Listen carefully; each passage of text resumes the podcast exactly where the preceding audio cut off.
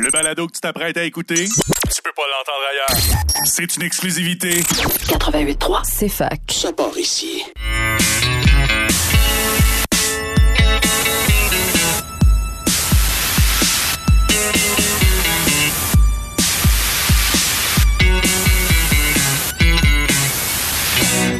Un jour, je vais faire un film. Il sera très très bon.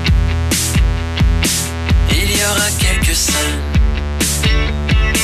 tournées dans mon salon sans prétention. Bonjour à tous et à toutes, bienvenue à Ciné Histoire. Euh, Aujourd'hui, ben, on commence déjà euh, notre émission parce qu'on a un programme très très chargé et en fait, ben, euh, c'est une programmation un petit peu spéciale euh, qui vous attend aujourd'hui parce que je reçois avec moi en studio euh, les membres du jury international du Festival Cinéma du Monde de Sherbrooke. Euh, J'ai nommé Paul Tom, Caroline Fontaine, Mathieu Gagnon et Véronique Vigneault. Bonjour à tous et à toutes, comment allez-vous? Ça va bien? Ça va bien. Merci beaucoup d'avoir Merci beaucoup d'avoir accepté cette invitation. On va parler évidemment de ce euh, grand rendez-vous cherbouquois de cinéma euh, qui, qui en est maintenant à sa neuvième édition. Euh, on va parler un peu là, euh, de, du parcours de chacun et ben, de chacun des membres du euh, jury. Puis on va parler de cinéma parce qu'on aime beaucoup ça, euh, faire ça ici à l'émission. Je vais commencer tout de suite en passant, en passant le micro à notre, notre président du jury du festival, Paul Tom. Bonjour, Paul. Je suis bien content de t'avoir euh, à nos côtés. Euh, J'aimerais ça peut-être que, tu nous parles en introduction euh, de ton parcours de cinéaste, parce que tu es, réalisateur, euh, tu tournes beaucoup autour du cinéma depuis les dernières années. J'aimerais t'entendre un peu là sur, sur ton parcours en introduction. Salut, merci de l'invitation. Euh, donc mon parcours commence euh, avec cette volonté-là au début de vouloir faire des gros films, euh, des comédies romantiques à gros budget avec des, des acteurs qui se freinent sous la pluie. Puis euh, rendu à l'université, mes profs m'ont dit que j'avais peut-être autre chose à raconter, des choses un peu plus personnelles sur euh, mon historique, mon, histoire familiale sur d'immigration.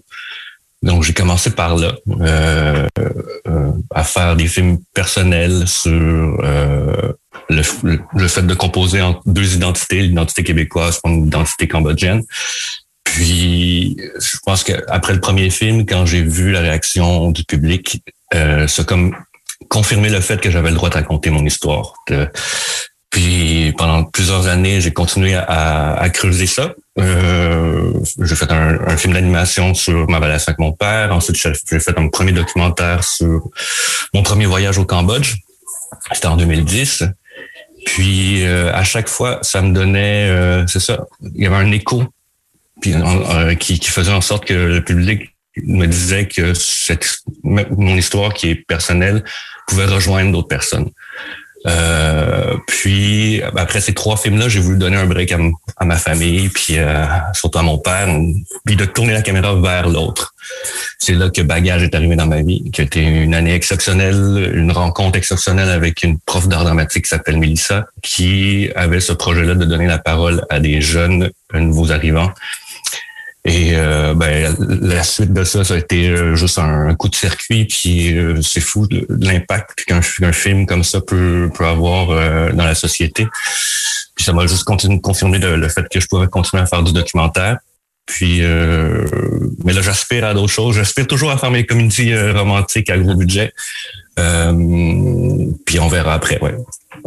On les attend, j'en suis certain. Euh, passons le micro maintenant à, à Véronique. Euh, Véronique, euh, tu t'es impliquée évidemment euh, beaucoup dans le milieu estrien euh, dans les dernières années, notamment à travers le BIM, à travers Chasseur Film. Mais je vais te laisser en fait nous dire les faits saillants justement de, de, de ta carrière jusqu'à présent. Ben, c'est sûr que moi, j'ai un parcours atypique parce que la, la, je me destinais pas à une carrière en cinéma à la base. Je suis éducatrice spécialisée de formation. Euh, j'ai poursuivi en gestion de projet, organisation d'événements. Euh, mais beaucoup en développement régional, développement économique, développement social. Donc, euh, je dirais que c'est un peu la ligne directrice qui finalement m'a amené accidentellement vers le cinéma.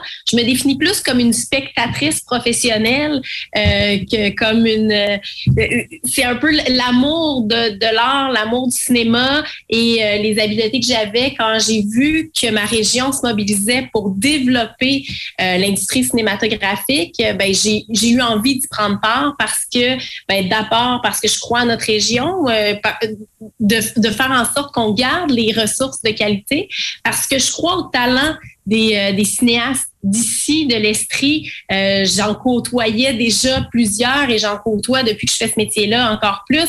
Et, et ce désir-là de porter leur talent à l'écran, euh, j'ai toujours dit que ma principale force dans la vie, ma principale qualité, c'était d'être capable de reconnaître le talent des autres et de l'amener plus loin. Puis ça a été ça pour moi, euh, ma rencontre là, avec euh, ben, le BIM qui, qui, est venu me chercher pour, pour développer, implanter cette ressource-là. Mais une fois que j'ai été là, que j'ai connu le milieu cinématographique, un peu plus profondément. J'ai eu envie d'aller plus loin. C'est ce qui m'a amené après ça à Chasseur Film, puis euh, ben, la carrière que j'ai aujourd'hui. J'ai le privilège d'accompagner euh, des réalisateurs, des réalisatrices de la région, mais aussi des réalisateurs, des réalisatrices de l'extérieur de Montréal dans leurs projets euh, de court-métrage, de documentaire, de long-métrage. Je fais beaucoup de, aussi de vidéoclips, qui est quelque chose que, que, que j'aime bien parce que c'est des petits films, parce que ça nous permet de nous éclater un peu sans nécessairement avoir accès à autant de budget que les films nous demandent.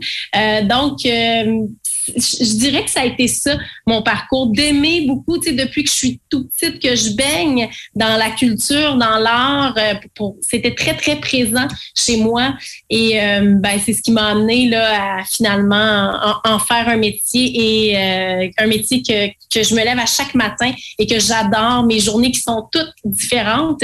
À la production, on a vraiment une variété de tâches, de, de bureaux, de terrain, d'organisation, de, de, de, de rencontres, euh, de, de, de, pitch pour aller convaincre. Donc, euh, j'ai euh, j'ai pas une, une journée qui ressemble à la précédente et c'est ce que j'aime de ce métier-là.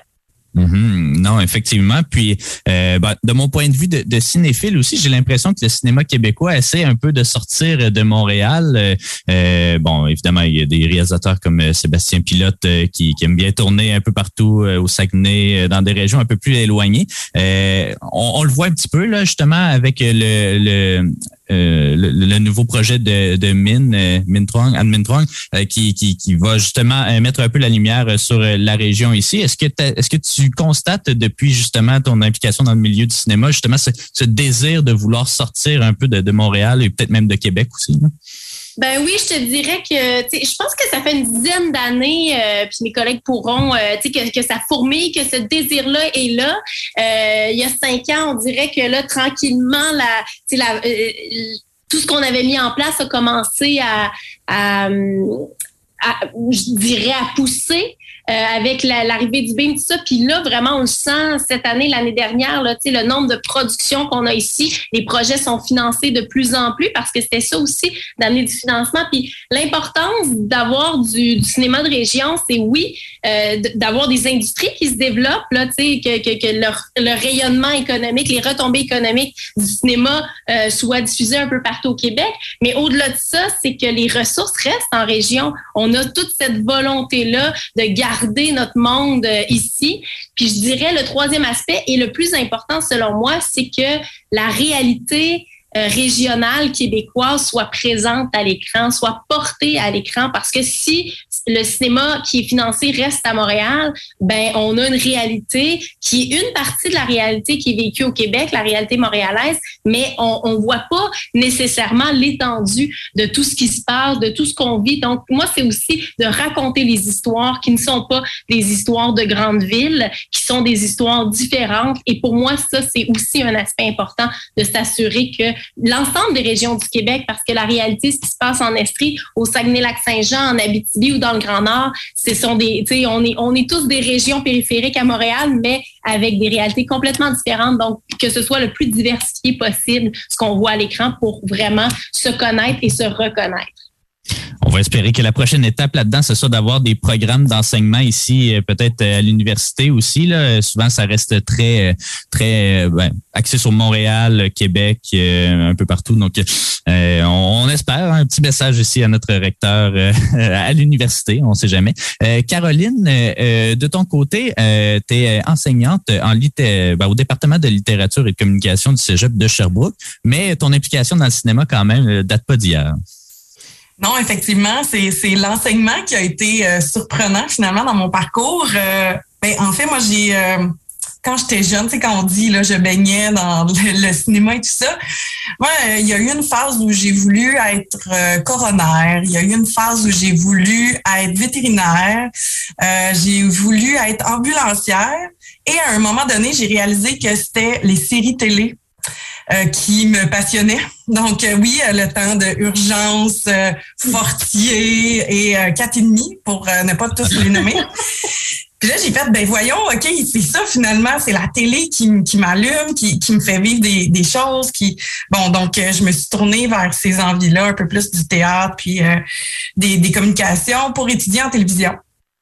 Et ben, un peu comme pour revenir sur l'idée de Véronique, mais tu sais, il y a cette idée de la, ça se produit à Montréal, ça se fait à Montréal. Et moi, la ville de Montréal, c'était pas, tu sais, j'ai étudié là, j'ai habité là pendant mes études, c'était pas là que j'avais envie de, vivre ma vie. Donc, je suis revenue en, Estrie, à Sherbrooke, à mes premières amours. Mais le cinéma ici, à ce moment-là, ben Myrne était là. D'ailleurs, Anne Sprung était là. Je, me souviens d'être allée le voir dans le temps qu'il y avait son petit bureau à la nef. Euh, avec Criard, les productions Criard à l'époque. Puis euh, j'ai dit, ben moi, je suis formée en télévision et voilà. Puis on a lancé des, des projets. J'ai embarqué avec lui, avec tous ces projets-là. Donc, j'ai eu la chance de faire du court-métrage en Estrie. Euh, alors que plein de mes collègues de Montréal travaillaient pas en cinéma. Euh, je me trouvais chanceuse, mais en même temps, bon, on n'arrive pas à vivre de ça. Donc, euh, j'ai entrepris le parcours euh, de l'enseignement, fait une maîtrise, etc., pour aller enseigner la littérature et les communications au Cégep de Sherbrooke et je m'y plais beaucoup. J'adore ce travail euh, qui, pour moi, dans le fond, c'est d'aller voir une œuvre. Ben là, c'est une œuvre littéraire ou une œuvre cinématographique, mais d'aller voir une œuvre puis de voir comment elle nous raconte l'histoire, comment elle nous raconte des expériences de vie, euh, etc.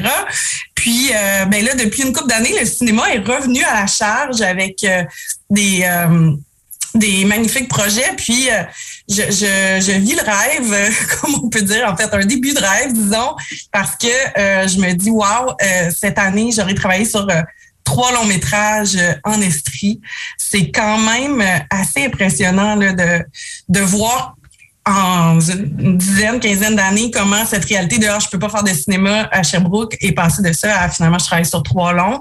Euh, puis finalement, ben oui, je m'implique aussi, euh, j'enseigne euh, la littérature, mais je m'occupe du prix collégial de cinéma pour le moment au Cégep. Donc il y a aussi cette idée, comme tu dis Alexandre, de d'amener des programmes éducatifs, d'amener ben, des, de la formation euh, j'y rêve, là, mais bon, on va aller dans le plus moyen long terme. Mais c'est un bon message à envoyer. On a déjà un parcours en musique. À Sherbrooke, tu peux faire de la musique du primaire jusqu'à l'université. Mais je pense qu'il faut maintenant que le cinéma euh, ait cette, euh, cette place.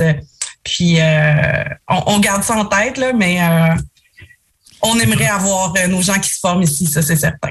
Oui. Et comment est-ce que cette passion pour le cinéma là, transparaît dans, dans, tes cours ou dans les cours que tu donnes justement au cégep? Il doit avoir un peu euh, oui, oui. influence, ouais. C'est sûr que euh, c'est sûr que mes étudiants, je les, je, je, les avise là, que parfois j'utilise le cinéma. Ben, en fait, euh, mettons, je, te donne un exemple. Euh, je travaille en ce moment là, je donne un cours sur l'essai. L'essai, c'est le genre au programme, c'est le cours de langue et communication. Et ben, j'utilise le documentaire pour faire un exercice donc, les étudiants se pratiquent à faire un compte rendu critique à partir d'un documentaire, puis après ça, ben, l'évaluation, ils la font à partir de l'essai. Euh, donc, je trouve que c'est deux discours qui peuvent se ressembler, en fait. Puis, ben, ça les met en contact avec des documentaires euh, également.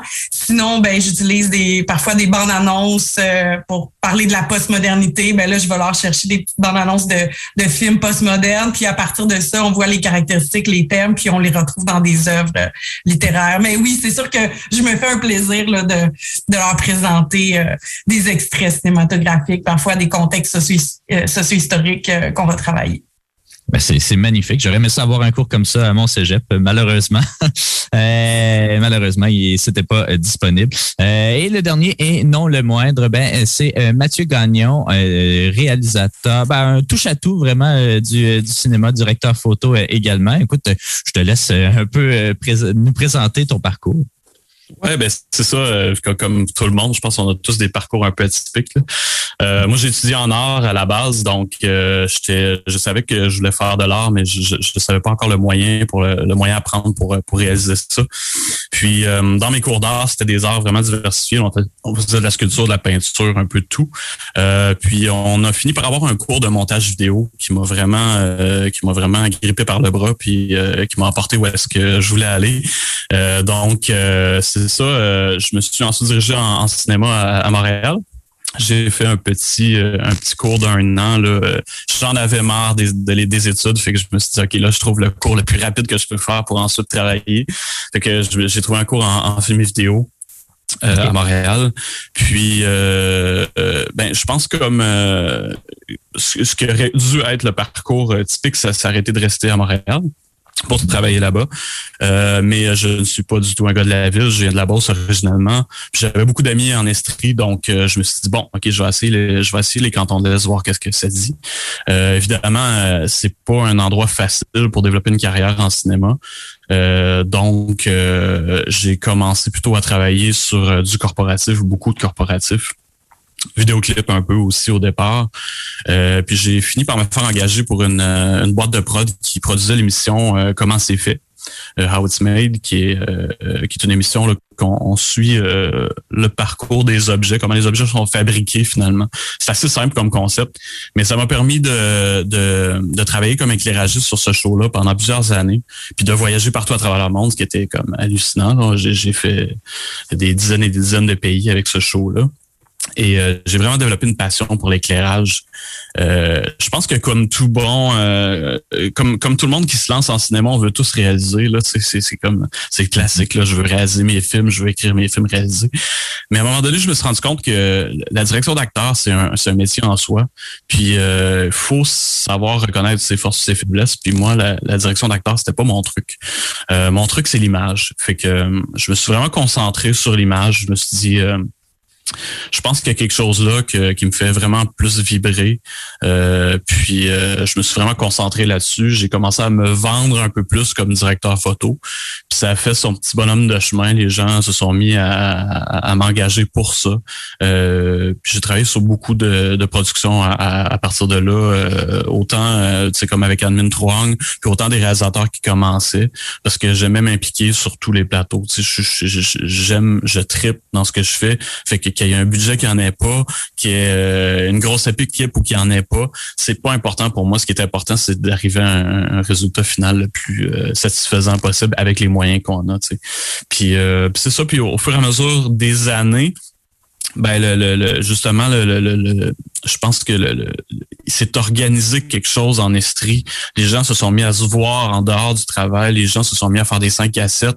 Euh, on, on, se parle plus qu'on se parlait au départ. Euh, puis puis ça, ça, ça, a tout changé. Là, je veux dire, il y a eu, oui, il y a eu des organismes qui se sont implantés, il y a eu des trucs qui se sont structurés, mais avant tout, c'est les, c'est les gens qui ont emporté ça, c'est les gens qui se sont mis à se parler.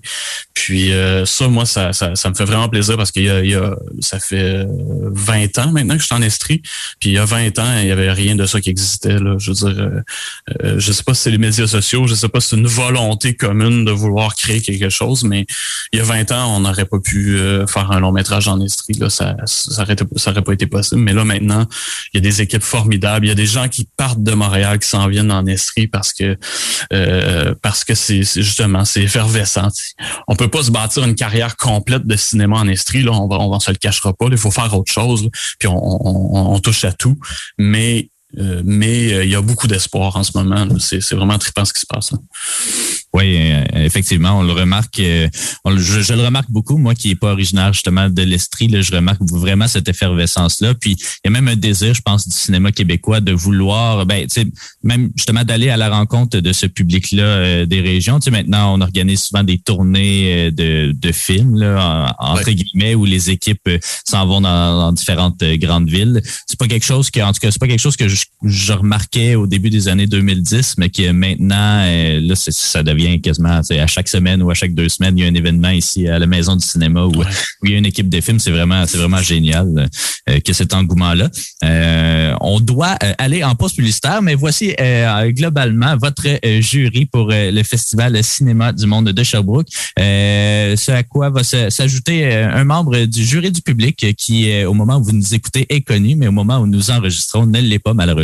Donc, euh, on pourra peut-être euh, euh, s'entretenir avec cette personne au cours du festival. On s'en va en pause publicitaire et on revient dans quelques instants. Vous êtes de retour à Ciné Histoire et puis euh, maintenant, ben c'est le temps de, de parler un peu euh, de cinéma, que ce soit québécois, que ce soit international, des, euh, des choses qui vous allument justement dans le cinéma. Je commencerai avec avec Paul. Justement, tu, tu mentionnais vouloir faire des comédies romantiques sous la pluie et tout. Est-ce qu'il y a des films? Justement Ça a été quoi l'élément déclencheur ou un des premiers films là qui, qui te dit ouais c'est vraiment ce que j'ai envie de faire dans ma vie? Euh, je pense que le cinéma, c'est un gros spectre, fait que ça, dépend de, comment je me sens, à quel moment de ma vie. Euh, j'ai autant envie de faire des documentaires euh, d'impact, comme j'ai envie de faire du, de la comédie un peu plus légère ou des films à la Before, Sunrise, euh, Before Sunrise, Before Sunset, où c'est des moments de vie, de dialogue, euh, d'échange. J'ai un, souvenir très, très marquant à 18 ans d'avoir regardé euh, Salo et les 120 jours de Sodome. Je pense que ça m'avait autant traumatisé que illuminé en me disant, OK, le cinéma peut aller jusqu'à là. Je pense pas que c'est le, chemin que je veux prendre, mais ça m'a comme offert euh, un horizon possible en me disant, OK, on peut choquer, mais en même temps euh, avoir une, une perspective historique, avoir des personnages forts, dérangés. Euh, mais euh, je pense que le film qui m'a le plus marqué euh, au niveau de, je pense, euh, du, du, bricolage, je pense. Je le vois souvent comme du bricolage au cinéma. C'est euh, le film Eternal Sunshine of the Spotless Mind de Michel Gondry, avec toute l'inventivité, le fait que après, grâce à ce film-là, j'ai aussi vu toutes ses œuvres précédentes, sa manière d'aborder le vidéoclip. Donc, c'était comme si tout était au service d'une idée. Ça, c'est un fantasme que j'ai. Euh, mais la vie fait en sorte que j'ai pris d'autres voies. Je, suis plus un peu plus dans le documentaire. Puis si on parle de documentaire, c'est sûr que un documentaire comme La Bête lumineuse m'a complètement euh, marqué euh, quand j'étais plus jeune. donc c'est ça. On pourrait parler de plein de films, mais je vais laisser la, place aux autres. Comme ça, on pourra rebondir sur nos, nos influences. Ben oui, je sais pas ce que vous avez à, en dire. Je voyais beaucoup de têtes se hocher en parlant d'Eternal Sunshine.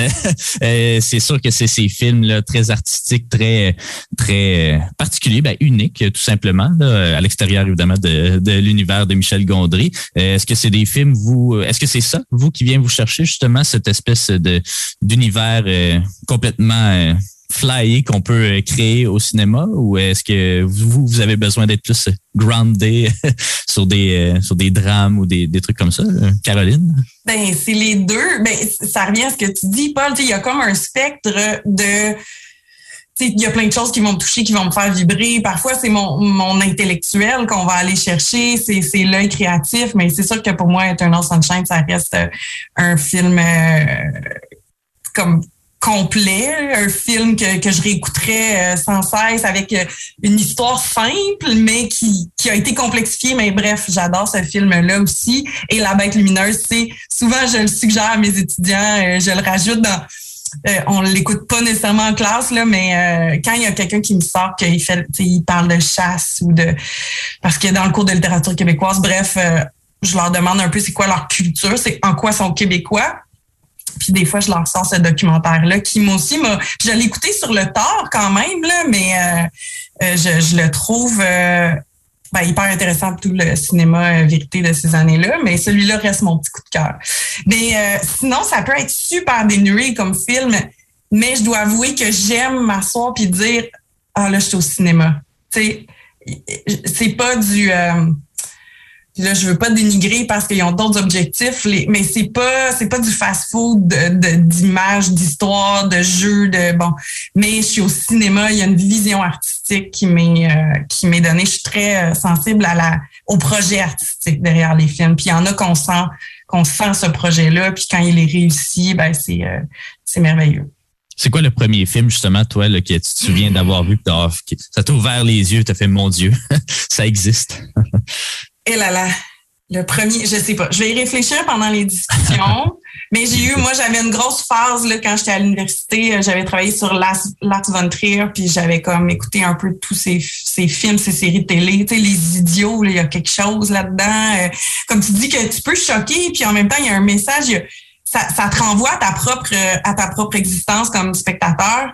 Ces films-là sont les plus forts, puis euh, ça peut être autant du documentaire que, que de la fiction, là, ça c'est certain, mais euh, je réfléchis au premier film.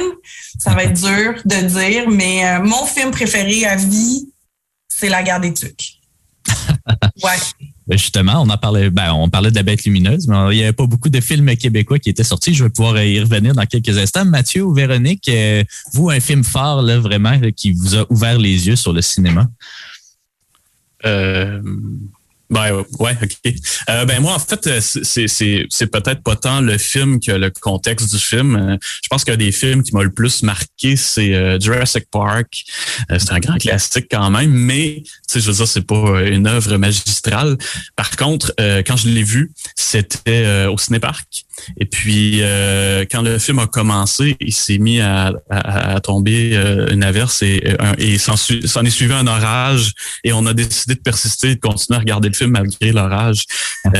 c'était une expérience fabuleuse. C'était vraiment, c'était vraiment incroyable. Puis, tu sais, je veux dire, c'est pas un film d'horreur, on s'entend, mais euh, moi, ça m'a emporté tranquillement vers ça, vers l'horreur, euh, qui est euh, qui, qui, qui, est le genre que je préfère en ce moment, ben en ce moment puis depuis longtemps, euh, parce que justement, ça pousse les limites. je trouve que le cinéma d'horreur est un des cinémas qui qui innove le plus, puis particulièrement en ce moment.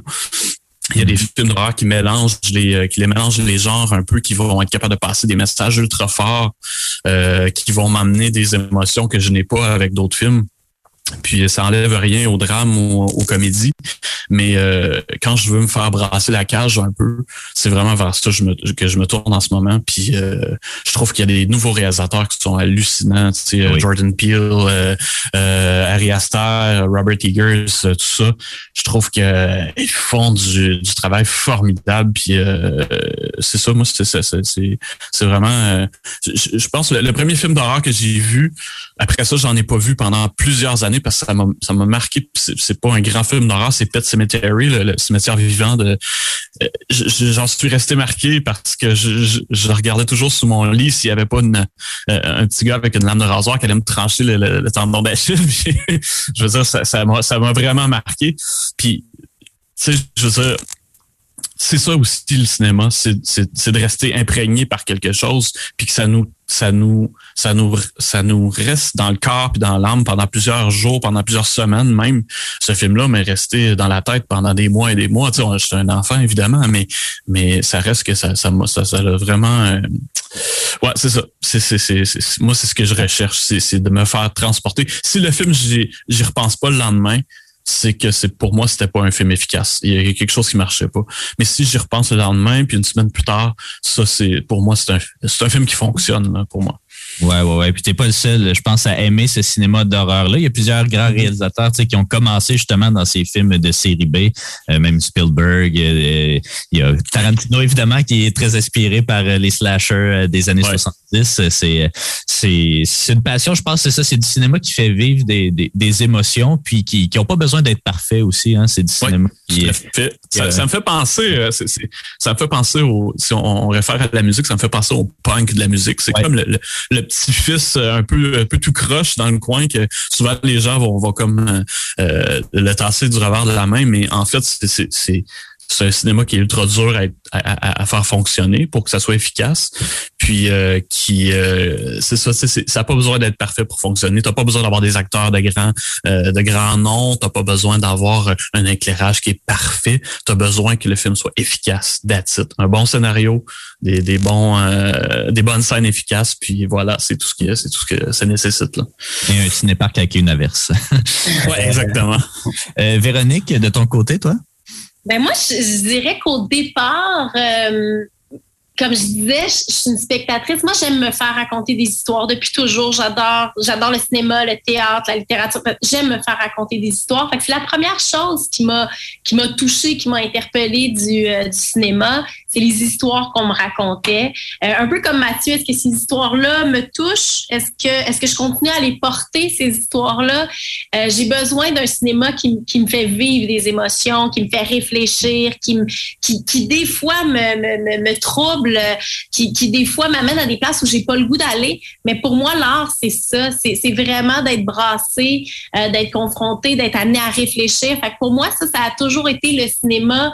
Euh, au départ que j'aimais, qui m'attirait, qui, qui a fait en sorte parce que euh, tu sais dans la, dans la vie qu'on mène, le temps est limité. En tout cas, dans la vie que je mène, le temps est limité pour pour pouvoir euh, m'asseoir, regarder un film, tant au cinéma que, que, chez moi. Donc, pour moi, c'est important que ce temps-là, j'ai l'impression de bien, l'investir. c'est la productrice en moi, il faut tout que ce soit efficace, qu'il y ait un retour, mais, ce temps-là doit être bien investi. Donc, euh, un film qui va, faire ça, j'ai des films qui m'ont marqué. Puis c'est drôle parce que depuis que je travaille en cinéma, je suis beaucoup plus sensible à l'image. Euh, c'est quelque chose qui maintenant m'interpelle beaucoup. La direction photo, euh, je ne sais pas pourquoi, je ne sais pas comment ce processus-là s'est fait, mais c'est vraiment euh, quelque chose qui, qui, me touche plus qu'avant, que je me laisse transporter un peu plus qu'avant. je suis aussi un un public, euh, écoute, c'est drôle, mais de, ben de comédie. Moi, j'aime rire. Je suis un bon public pour rire. Il y a des gens qui me font rire énormément. Euh, et euh, ben, je vais essayer de, de, nommer des films là, super, mais je veux juste comme finir ma boucle en disant le documentaire, c'est quelque chose qui est arrivé tardivement dans ma vie, dans le sens où c'est comme si j'avais jamais été interpellée tant que ça. Euh, c'est pas c'est pas un cinéma puis puis sincèrement, puis c'est ce que je trouve beau de, ce qui se passe ici, c'est que j'avais vu quelques documentaires que j'avais aimés, mais de façon générale, c'était pas un genre vers lequel j'allais jusqu'à ce que je tombe sur Bagage de Paul Tom, qui a vraiment pour moi été un documentaire marquant qui a fait en sorte que j'ai eu envie euh, de, de, de, de prendre le temps de regarder du documentaire. Euh, c'est comme si avant, je me disais, ah, c'est lourd un peu. Je sais pas, il y avait quelque chose qui me... Peut-être que je n'étais pas bien, euh, mais depuis cette, cette rencontre-là, pour moi, ça a été vraiment... Euh, j'ai eu envie d'être nourrie, d'en voir plus, de parce que ça, ça rejoignait quelque, quelque chose qui était important pour moi, d'aller à la rencontre des gens. Ça a toujours été ça un peu euh, ma, ma, mission, ce que j'ai envie dans la vie. Fait que c'est. Euh, mais dans les films euh, qui m'ont marqué, pour moi, un des premiers souvenirs que j'ai d'un film de dire je vais le réécouter là, plusieurs fois, c'est hyper cliché, mais c'est la, la, Société des poètes disparus. Pour moi, il y avait quelque chose là qui était d'une beauté humaine Mhm. C'est à la fois troublante, à la fois magnifique. Ça, me faire brasser, me faire amener d'une place à l'autre dans des émotions dans un film, pour moi, c'est quelque chose.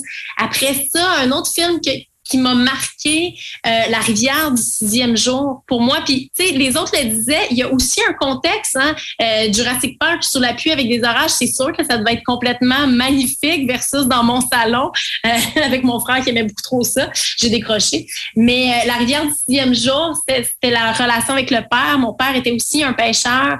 il y avait quelque chose là-dedans, puis les images tu sais, quand je le regarde avec du recul, la, direction photo, les images de ce film-là, ça a été euh, marquant. Dans les films québécois, un des premiers films québécois, mon classique, puis je l'ai écouté 22 fois, je vous ai dit mon côté humour, mais moi, Elvis Gratton, je veux dire, c'est vraiment... Elvis Gratton, les voisins, je connais les répliques par cœur. Des fois, j'en suis même fatigante parce que les gens n'ont pas les références. Moi, je suis tout le temps... Donc ça, moi, me un humour intelligent. Guillaume Lambert est un réalisateur euh, québécois que j'aime beaucoup à ce niveau-là. Son univers euh, humoristique, mais c'est de l'humour intelligent, c'est de l'humour qui, qui, te surprend, qui te qui t'amène à quelque part que tu que tu pensais pas aller. Puis ça, j'adore ça. Donc, euh, je, dirais que c'est ça. Je veux être touchée, que ce soit de me faire rire, de me faire pleurer, de me faire euh, questionner, mais je veux être touchée, je veux être brassée, je veux porter l'œuvre le plus longtemps possible. Selon, selon ce que j'entends, ben Véronique, tu as, nommé quelques bons exemples, mais euh, le cinéma québécois, c'est pas quelque chose qui est venu euh, rapidement ou euh, dès le départ, je crois, là, dans votre découverte un peu du, du cinéma. Est-ce que aujourd'hui ça occupe une bonne place? Vous, vous êtes des, des, des membres actifs justement de, de, de ce, de ce cinéma-là. Est-ce que justement des réalisateurs comme Gilles Carle, est-ce que des réalisateurs, ben ici on avait Louis, deux exemples de ben, Louis Saya, Pierre Falardeau. Euh, on, sait évidemment le culte, le, culte populaire qu'on voue envers les boys, mais est-ce, que le cinéma québécois, justement, euh, est arrivé, euh, ben, à quel moment est arrivé justement ce cinéma ben, québécois-là? J'ai envie de rebondir sur quelque chose que Caroline a parlé, tu sais, la guerre des tucs parce que c'est le premier cinéma véritablement que j'ai consommé, puis je pense que la plupart d'entre nous ont consommé, c'est les contes pour tous. Ça a mhm. été vraiment marqué. Moi, j'ai puis Mathieu pour faire du, du, pouce sur tes films d'horreur. Moi, après Opération beurre de pinot, je n'ai plus jamais voulu écouter de films d'horreur. Je pense pas qu'on peut le qualifier vraiment de film d'horreur, mais pour moi, ça a été ça. J'ai tellement eu peur de perdre mes cheveux longtemps dans la vie. c'est comme euh, mais, mais ces films-là, La grenouille et la baleine, pour moi, ça a été vraiment le début de mon contact avec le cinéma. C'est des films que j'ai vus, que j'ai revus, qui m'ont touché bac et bottine. Euh, je pense que ça, ça a été euh, euh, en tout cas, je, trouve un, bon coup euh, du cinéma québécois, cette, cette série-là qui nous a fait découvrir des, ben, des, des, des, nouveaux acteurs, mais aussi des réalisateurs, des, des scénaristes incroyables. Fait que oui, je pense que notre premier contact était là. C'est comme si euh, on cherche des fois des œuvres qui sont peut-être un peu plus significatives dans notre parcours, mais en tout cas, pour moi, Les Contes pour tous, ça a été, ça a été vraiment important. Toi, Mathieu, euh, de ton côté, cinéma québécois d'horreur, il n'y en a pas tant que ça non plus. Euh, Robin Aubert, euh, CSC une fois de temps en temps. Il y en a eu un petit peu quand même, là, mais est-ce qu'il y a du cinéma justement québécois, que ce soit d'horreur ou autre, qui, qui t'a marqué? Ouais, mais c'est ça. Euh, un peu comme Véronique, euh, à un moment donné, on finit par manquer de temps. Et puis, euh, moi, en fait, du temps, j'en ai pas du tout. Donc, je, suis rendu hyper méga sélectif sur les films que je vais regarder. Il va vraiment falloir que le film soit très attrayant pour moi que j'aille le regarder. Puis, comme je suis justement dans un peu dans la branche horreur, il n'y a pas grand-chose qui se fait au Québec, malheureusement. puis, faut, peut-être c'est de ma faute aussi de pas avoir assez creusé pour aller chercher qu'est-ce qui se faisait. Mais euh, moi, c'est les films qui m'ont marqué beaucoup. Euh, ben, ça a été vraiment Denis Arcand. Là, ça a été euh, Déclin, Les Invasions barbares. je, je, suis resté pas mal stické là-dessus, mais à, défaut de peut-être me faire lancer des roches. Là. Je ne suis pas un, grand fanatique du cinéma québécois. Je m'excuse sincèrement. Euh, parce que justement parce que j'aime les films de genre beaucoup. Euh, je, je, suis pas un grand fanatique non plus de comédie. Il y a des, des magnifiques comédies qui se font au Québec, mais je suis pas un grand fan de comédie. Euh, si je veux voir de la comédie, je vais plus aller voir un show d'humour, je pense, que d'écouter une comédie euh, comme au cinéma.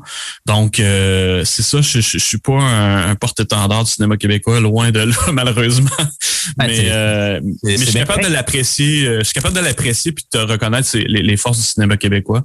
puis je pense que ça en prend aussi pour faire connaître la culture québécoise ailleurs dans le monde. vraiment, là, c'est très nécessaire, mais, mais en tant que consommateur. Euh, est-ce que tu as vu Brain Freeze? C'est pas mal le, le dernier. Pas encore, non. Non, pas encore vu Brain Freeze, malheureusement. Euh, mais c'est ça, je, je, suis, euh, je, suis mal placé pour parler du cinéma québécois, malheureusement. Il n'y ben, a pas de problème. Une qui doit être bien placée, c'est Caroline, justement. On est à distance, Mathieu, on peut pas te lancer de roche, t'en fais pas. Non, c'est ça. non, mais, profite, justement. Mais en fait, moi, je, je, je comprends entièrement, tu sais, dans les années 90, euh, tu sais, qui, qui est l'espèce de, je pense dans ma vie, c'est le moment où j'ai consommé le plus de films. Euh, je me souviens, un été, j'avais noté sur un bout de papier, j'avais écouté 50, 60 films pendant l'été. Euh, et c'est à mon avis, très, très humblement, c'était pas les meilleures années du cinéma québécois. Euh, on avait des comédies euh, légères, euh, quand je disais l'espèce de côté un peu fast-food ou de nourriture qui goûte le, le, le, remanché. Bon, oui, j'y vais, je le dis comme ça. Mais je, je pense que le cinéma québécois des dix dernières années, au moins, sinon un peu plus, est magnifique. Euh, je trouve qu'il y a une couleur, il y a, euh, ben, en fait, il y a plusieurs couleurs, ce cinéma-là. Puis c'est sûr que, bon, là, j'y vais avec euh, mon intérêt pour le prix collégial de cinéma québécois qui a, qui a eu 10 ans, dont on a fêté les 10 ans l'année dernière. Et je regardais là, les, les 50 films qui avaient été nominés. il y a du documentaire, justement. Il y a, il y a, il y a des femmes en cinéma. Il y en a beaucoup plus. Il y a une diversité des sujets. Euh, on dirait que là, on, ose c'est moins intellectuel. Tu sais, des fois, je trouvais ça lourd, le cinéma québécois des années 90, mais euh, je repensais à mes films pour, la question de tantôt. Euh, puis, euh, peut-être le film québécois, à part La Garde des Tucs, qui m'avait beaucoup marqué, que j'ai fait, oh, ça, c'est du cinéma, c'est Malmstrom. Malmstrom, là, ça, ça m'a rentré dedans. Vraiment, vraiment. C'est pas léger, tu sais, c'est c'est confrontant, ça faut, que tu intellectualises ton film aussi, faut que tu y réfléchisses. Puis sinon, ben moi j'étais aussi de la génération là euh, Roméo et Juliette de Baz Luhrmann, je, retranscrivais tout ça dans mon agenda. Puis je pense que la, réalisation de ce film-là et euh, le destin de Will Hunting euh, de Gus Van Sant, qui était aussi là, des, films qui ont marqué mon, adolescence. mais bref, que oui, le cinéma québécois, je peux comprendre facilement que c'est, on n'était pas porté vers ça nécessairement euh, en étant jeune adulte ou ado, mais euh, je pense qu'actuellement, il se fait de, des trucs. Puis Véro, tu parlais de Guillaume, euh, c'en est un, l'humour décalé, un peu l'absurdité qu'on voit, moi, mon, mon chouchou, c'est Stéphane Lafleur et j'ai tellement hâte de voir Viking, son quatrième. Donc, voilà, je, je, je, je pourrais en parler longtemps de lui. Paul, de ton côté, euh, on sait le Québec a quand même un gros passé de, cinéma, que ce soit euh, ben, cinéma documentaire en fait, euh, cinéma vérité et tout. Est-ce que ça a joué un, rôle, toi, dans le documentariste que tu es devenu ou si au contraire, c'est d'autres influences à l'extérieur même? C'est beaucoup d'autres influences aussi. moi, j'aime bien dire que le cinéma apprend la vie m'apprend la vie en général. Je pense que le cinéma québécois m'a appris à être québécois. C'est devenu, c'est arrivé très, très, très jeune. je pense que j'ai eu la chance aussi je me rappelle, j'avais 6-7 ans. Lui, euh, il étudiait, il prenait des cours de francisation ou perfectionnait son français à l'UCAM. Puis il avait accès à la vidéothèque de l'UCAM. Puis, euh, je me rappelle, à 6-7 ans, je, il m'amenait des films que je devais peut-être pas nécessairement voir, mais euh, Le Matou, Bonheur Bon d'occasion, mais ça m'a donné une idée de ce que c'était le Québec. Puis a aussi dans mon parcours personnel où j'ai tellement voulu être québécois que je me suis beaucoup, j'ai beaucoup en guillemets consommé de, de, de production québécoise, que ce soit la télé. Ma soeur puis moi, on, on tripait sur les filles de Caleb, on, parce que on se disait pour être québécois, ben il faut partager peut-être cet imaginaire là. Puis c'est devenu en sorte que je suis devenu peut-être plus. Mes amis aiment ça de dire que je suis plus québécois qu'eux parce que j'en ai je m'en suis abreuvé de cette culture-là cinématographique québécoise. Puis après, il y a eu la découverte de Pierre Perrault aussi, où je me suis dit, ah, voilà. Puis tranquillement, ça a peut-être dessiné ma, ma voie à vouloir explorer le territoire. Puis je pense que c'est important aussi dans, dans la, la citoyenneté québécoise, c'est de se dire, euh, il y a une relation au territoire. Puis, puis faut faut sortir justement de Montréal parce que les, nouveaux arrivants sont souvent à Montréal, mais s'il y a un contact avec le territoire via les films, via la culture, il peut avoir une autre façon euh, d'aborder notre citoyenneté, notre notre identité. Euh, sinon, le cinéma québécois, il y a Robert Morin qui m'a vraiment complètement euh, frappé quand j'ai vu Requiem pour un beau son cœur, puis surtout l'autre, son film, son, son faux documentaire Quiconque meurt, meurt à douleur. Me rappelle avoir été renversé. Euh, donc après, ben, ça. moi je suis le cinéma québécois sans sans complètement être chaviré, mais je, je trouve ça important de, de, de, de continuer à, à, à connaître le pouls de ce qui se fait au Québec. Euh, puis évidemment, tu Maelstrom 2009 euh, laisse une marque. Puis, euh, mais c'est ça, le, le cinéma québécois pour moi est une, une façon d'apprendre à devenir québécois. Ben, tu m'amènes sur une. Ah, ben, vas-y, vas-y. Je voulais aussi dire qu'il y a peut-être quelque chose aussi dans les, mettons justement quand on parlait des années 90, 2000, où j'ai peut-être un peu moins regardé le cinéma québécois parce qu'il y a un problème de, de représentativité, de, de la pluralité de, de notre société. Puis, euh, je fais un, un petit aparté. Je- J'ai revu récemment Mighty Ducks 2, un film euh, de hockey. Ouais. Puis je me rappelle quand je l'avais vu quand j'étais petit, j'avais été fasciné de, de voir euh, une équipe composée de, de- de plusieurs ethnies représenter un pays. Puis là, quand je l'ai revu récemment, puis quand j'ai revu le petit asiatique, j'ai fait ah ouais, c'est pour ça que ça m'a tant marqué de voir un. C'était pas un personnage important, là, mais c'est juste de, de pouvoir me dire hey moi je peux je peux m'identifier à lui.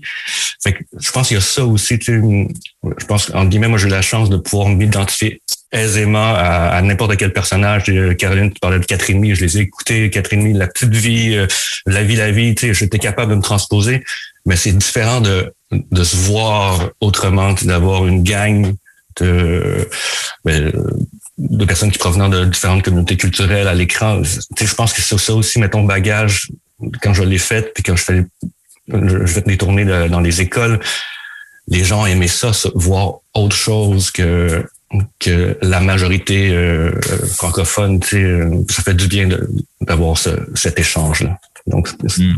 ouais, voilà. Ben, heureusement que le cinéma québécois des dernières années est de plus en plus représentatif, hein, des communautés euh, autochtones, des communautés immigrantes, euh, les oiseaux ivres, par exemple, d'Ivan Garbovitch, qui est sorti il n'y a pas, pas si longtemps. Euh, il y a justement euh, Nouveau Québec, je pense, qui sort euh, qui sort le 18 euh, le 18 mars. Justement, cette, cette pluralité des voix qui s'accompagne un peu là, de, de, de se décentraliser de Montréal, je pense qu'il fait du bien à Mhm. notre, notre bon cinéma. Euh, tu, nous- tu m'amenais justement sur un point quand même assez intéressant. J'ai pas le goût de, de, de, de m'attarder trop longuement là-dessus, mais la télévision hein, joue un rôle quand même assez important. Puis peut-être que je me retournerai encore vers Caroline qui, qui a étudié euh, justement en télévision. Mais euh, la télévision, pour, pour moi aussi, c'est là que disons que j'ai découvert un peu euh, ma culture québécoise. Encore une fois, moi c'était pas quatre et demi, c'était un peu plus tard, mais c'était dans une galaxie près de chez vous. C'était, c'est tout les, est-ce que vous ben, est-ce qu'il y a une différence selon vous entre la production euh, télévisuelle et cinématographique? Je ne sais pas si vous avez travaillé beaucoup en télé. Je ne sais pas si, euh, au contraire, euh, c'est plus le cinéma. Ben, finalement, moi, oui, j'ai travaillé plus en, cinéma qu'en télévision, mais c'était à l'époque où on apprenait quand même à faire de la télé comme du cinéma. Ce que je veux dire par là, c'est on, tournait en extérieur, on n'est pas en studio nécessairement, tout ça. Puis je sais pas si je me trompe, mais je pense que la principale différence, c'est la façon de raconter l'histoire. Tu sais, c'est, le temps, c'est, l'écriture scénaristique. Puis euh, il y a des magnifiques séries télé. Puis ben c'est ça, les années 90, on, on était dans, dans un âge d'or de la télévision avec les filles de Caleb, comme tu l'as nommé, mais avec des grandes séries, euh, des grandes séries d'époque. On peut plus faire ça maintenant parce que ça coûte extrêmement cher. Euh, puis aussi la télé, elle, elle, elle existe plus euh, comme elle est. Il n'y a plus quatre postes là. Dans le sens où euh, euh, la, elle est noyée dans toute l'offre là. euh, ben, au même titre que le cinéma, mais j'ai l'impression que la télé, ça, ça a entraîné un plus grand changement là, avec euh, la numérisation de, de tout ça, des contenus. On fait, il y a des web séries, donc c'est encore une nouvelle façon de raconter des histoires en, en format plus court. Bon, mais tout ça se comment dire, s'inter-influence. Euh, donc euh, voilà, c'était ma réponse sur euh, la télévision. Mais oui, je pense que l'identité québécoise, elle, elle fait, ben elle, elle était très présente dans notre télévision. Puis on la voit encore, mais je sais pas. Là, cette fois-ci, je m'intéresse plus à, à notre cinéma. Mais tu sais, je pense à, en ce moment, c'est euh, c'est comme ça que je t'aime, euh, euh, qui, est- qui, qui est en onde, si on veut utiliser l'expression, et qui est une c'est c'est québécois pour moi c'est c'est très euh, c'est un projet artistique mais c'est aussi un projet puis qui est pas montréalais non plus fait que ça ça fait du bien cette gang là tu parlais de, représentativité Paul puis ben c'est sûr que moi j'aime aussi voir que le cinéma il est pas juste sur le plateau puis la télé aussi euh, dans, dans une autre perspective évidemment mais euh, je pense qu'il y a ça qui est intéressant de, de notre cinéma euh, puis de notre présence ici à Sherbrooke avec ces projets là aussi. Mhm. Je pense que ce qui est important aussi de souligner dans, dans, dans cette discussion-là, puis dans la précédente, c'est que la particularité du cinéma québécois, c'est la manière dont il est financé, si on se compare au cinéma américain ou autre. Ouais. Et ça, le fait que notre cinéma soit financé à 100% par le gouvernement, ben ça va influencer. Puis tu sais, quand on parle des années, bon, où le, le cinéma était peut-être moins intéressant, du moins selon notre point de vue dans les années 90. Aujourd'hui, l'aspect de la diversité, euh, l'aspect de la variété des genres euh, que Mathieu a souligné, ben tout ça est, est, est aussi rattaché au-delà des des artistes, des artisans qui font des films, de ce qui est écrit, de ce qui est réfléchi, de ce qu'on a le goût de raconter. Qu'est-ce qu'on veut financer? Mm. Qu'est-ce qu'on va financer? Qu'est-ce qu'on a financé au Québec? Puis je pense qu'il y a eu des années où on était beaucoup plus frileux que ce qu'on est aujourd- aujourd'hui, quoi qu'il y, a- qu'il y a du chemin à faire encore. Mais tu sais, quand on parle, il, il y a des années 90, tout ça, tu sais, il y, avait deux types de cinéma, tu sais, uniquement qu'on finançait au Québec. Tandis qu'aujourd'hui, je pense qu'on on va un peu plus, on, on ose un peu plus vers du cinéma de genre, on ose un peu plus avec, tu sais, il y avait, il y avait quelques réalisateurs au Québec, puis c'est eux qui faisaient tous les films. Il y avait quelques producteurs au Québec qui faisaient tous les films. Maintenant, c'est un peu plus large. C'est encore un vase clos qui est difficile à pénétrer pour les jeunes, mais ça reste qu'il y a encore, il y a un peu plus de possibilités. Il y a du chemin à faire, mais il faut quand même se rappeler que l'idée des fonds publics, quand on dépense des fonds publics, il faut s'assurer qu'on prenne le moins de risques possible. Et c'est quoi en cinéma le moins de risques possible? C'est des gens qui ont déjà fait des œuvres qui ont fonctionné. C'est des genres qui, qui, qui, ont, qui ont fonctionné puis qu'on se dit, bon, ben, c'est la même formule, on la change un peu. Donc, ça, ça devient plus difficile d'oser. Puis je ferais le lien aussi avec la question sur la télévision. Euh, le, il y a aussi cette pression-là. Pour moi, la télé, il y a quelque chose d'un petit peu plus euh, euh, rapide comme processus, d'un peu, euh, tu sais, donc on va on va tourner euh, plus de scènes en moins de temps, on va s'appliquer moins, puis c'est c'est correct c'est une autre forme de de d'art, mais au niveau, moi, pour moi, le cinéma, il y a la direction photo, il y a l'image qui doit, tu sais, le, le, qui doit parler autant si c'est pas plus que le scénario. Euh, il faut se donner du temps pour faire ça. Et malheureusement, du temps, c'est de l'argent. Donc, euh, c'est des, des, des films qui coûtent beaucoup plus cher si on veut avoir cet espace-là. Donc, c'est tout cet équilibre-là. Puis, oui, est influencé par la manière dont nos films sont financés. Et je pense que la, la venue euh, des plateformes numériques et donc le fait d'avoir accès à du cinéma de partout parce qu'avant c'était soit québécois ou américain ou tu sais à peu près là on avait des fois un petit film français qui venait de, mais tu sais il y avait quand même là on a accès à, à du cinéma de la télé de plein de pays et euh, on a aussi du financement privé qui peut entrer, des- justement des diffuseurs qui peuvent venir influencer, euh, qui peuvent venir faire du financement complémentaire. Et donc, ça, pour moi, ça change la donne, puis ça élargit les horizons et les possibilités pour notre cinéma québécois. Mhm. Je vois le temps qui file euh, malheureusement, mais, mais je veux quand même euh, juste euh, peut-être terminer sur ce sujet-là. Vous, en tant que euh, faiseux de cinéma, justement de cinéaste ou en tant même que cinéphile, est-ce que des prix, des festivals, des galas comme les Oscars, des trucs comme ça, est-ce que c'est quelque chose que vous portez attention ou si au contraire, ou si au contraire, si vous regardez ça un peu de loin, puis c'est pas plus grave que ça? Puis là, je vous mets peut-être dans une situation embarrassante parce que vous, vous, de- vous allez devoir remettre un prix euh, d'ici un, mois. Mais est-ce que c'est quelque chose justement à quoi vous portez attention? Paul, peut-être? Euh, par curiosité, je porte attention. Euh, puis je pense parce que je gravite dans ce milieu-là, je porte attention, mais je me fais souvent la réflexion que c'est pas tout le monde qui, porte attention à ça. Puis des fois, on en fait un gros cas, là, genre euh, on a gagné des prix un peu partout, mais d'où peut-être un parallèle avec la télé où je me rappelle que plus jeune, je snobais un peu la télé en me disant le cinéma, c'est le grand art. Mais finalement, en télé, il peut aussi se faire du grand art. Puis la télé rejoint beaucoup plus de monde. Euh, des fois, je, commence à, penser, est-ce que je veux faire un film pour euh, laisser une marque dans ma cinématographie, gagner des prix, puis être vu par, au final, 600 personnes, ou avoir un, un film fait un peu plus formaté pour la télé, mais qui va pouvoir rejoindre 60 000, 70 000 personnes, puis avoir un impact. Donc, euh, je pense que pour ma culture générale, j'aime bien euh, suivre les, les, festivals, savoir qu'est-ce qui se fait de bon justement dans, dans, partout dans le monde, mais euh, avec un grain de sel quand même. Mm-hmm. C'est vraiment intéressant cette idée de, de la création pour l'impact, puis qui va voir. Effectivement, c'est dur à mesurer à l'avance, tu sais. Mais euh, je pense que les festivals, c'est un bon baromètre. Comme vous dites, on manque de temps, on n'a pas le temps de tout aller voir. Fait que des fois, ça dit comme ben, ça met la lumière sur certains films, mais je pense que ce qui peut être intéressant, c'est de regarder, puis moi, c'est ce qui est arrivé dans les dernières années, différents festivals. T'sais, avant, c'était comme les Oscars. Puis là, ben, puis là, Cannes, mettons.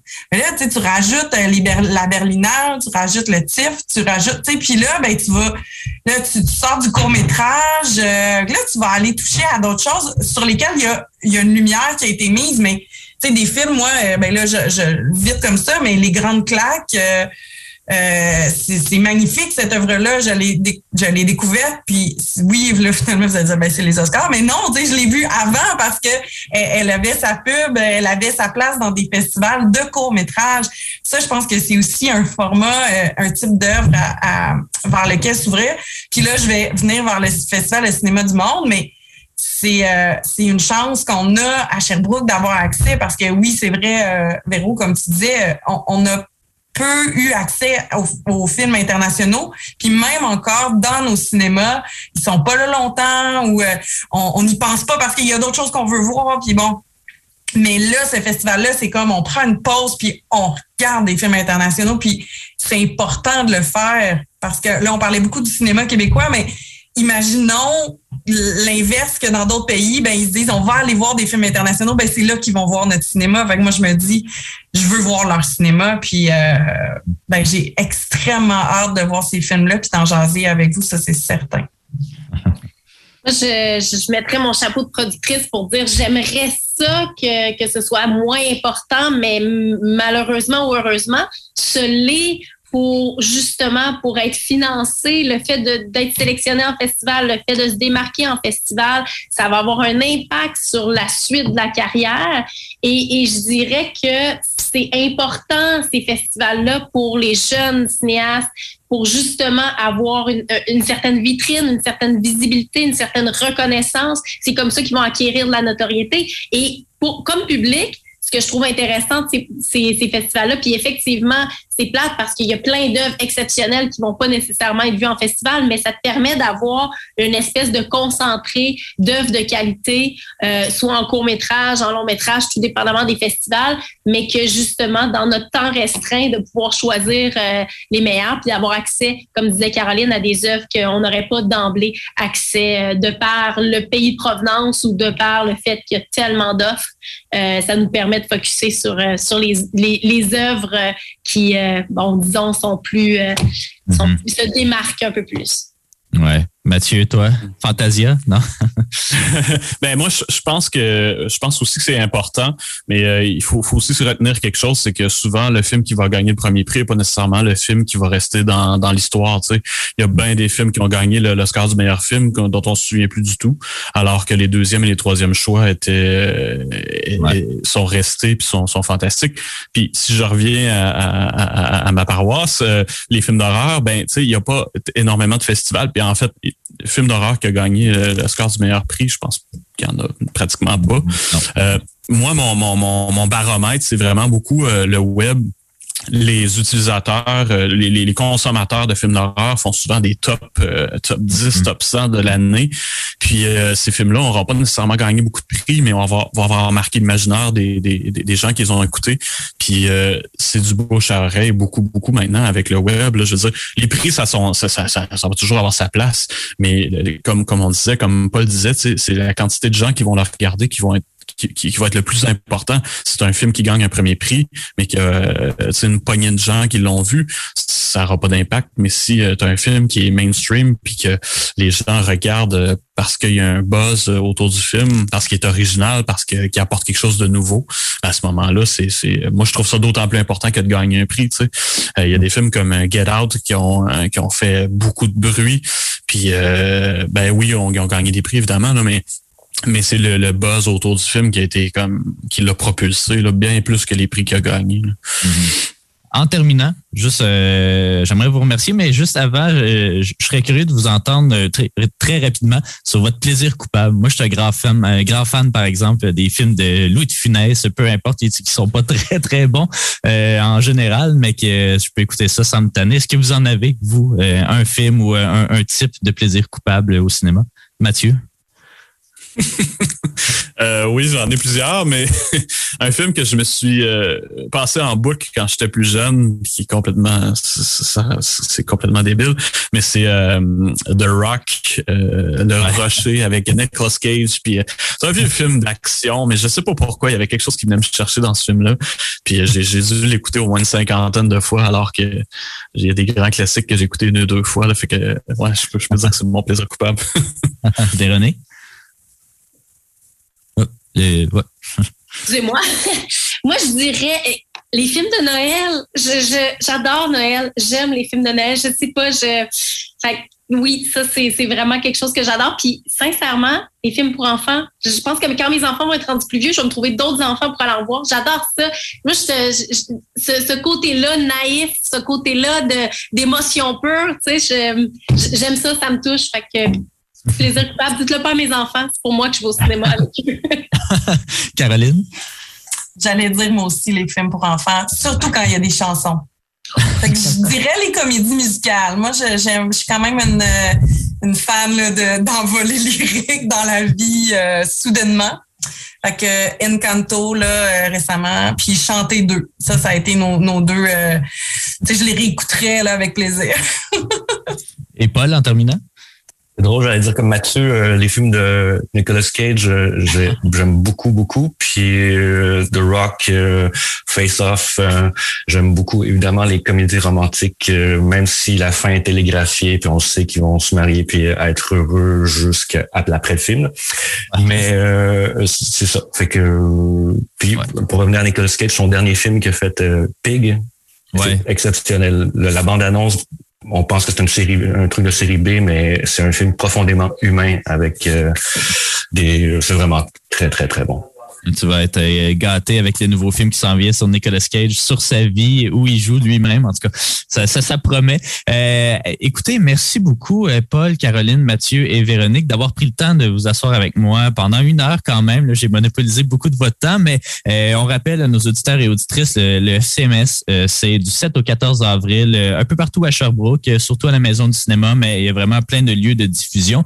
si vous croisez les membres du jury, ben allez leur dire bonjour euh, jaser un peu de cinéma, puis euh, des films de, de, Nicolas Cage, pardon, euh, si jamais. Merci beaucoup à vous, à vous tous d'avoir pris le temps.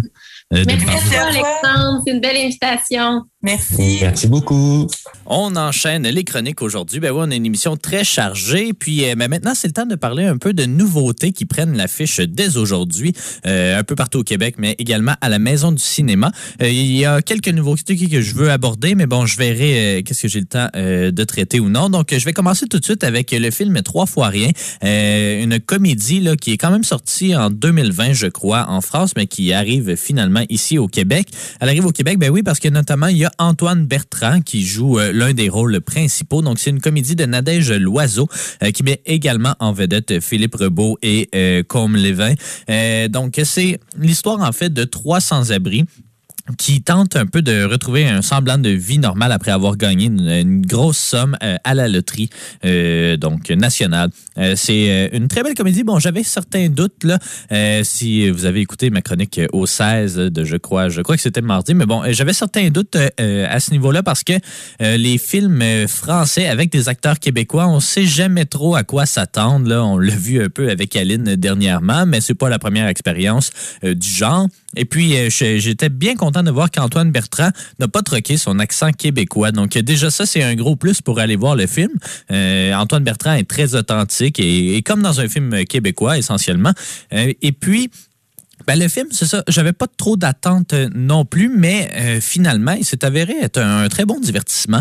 Euh, c'est une comédie là, qui prétend pas être, être vraiment plus qu'une comédie. C'est pas un gros message social sur l'itinérance, quoiqu'il y a quand même certaines, certaines lignes en ce sens, mais euh, non, j'ai vraiment bien aimé ça. La chimie entre le trio euh, d'acteurs est, vraiment, euh, vraiment très, très bonne.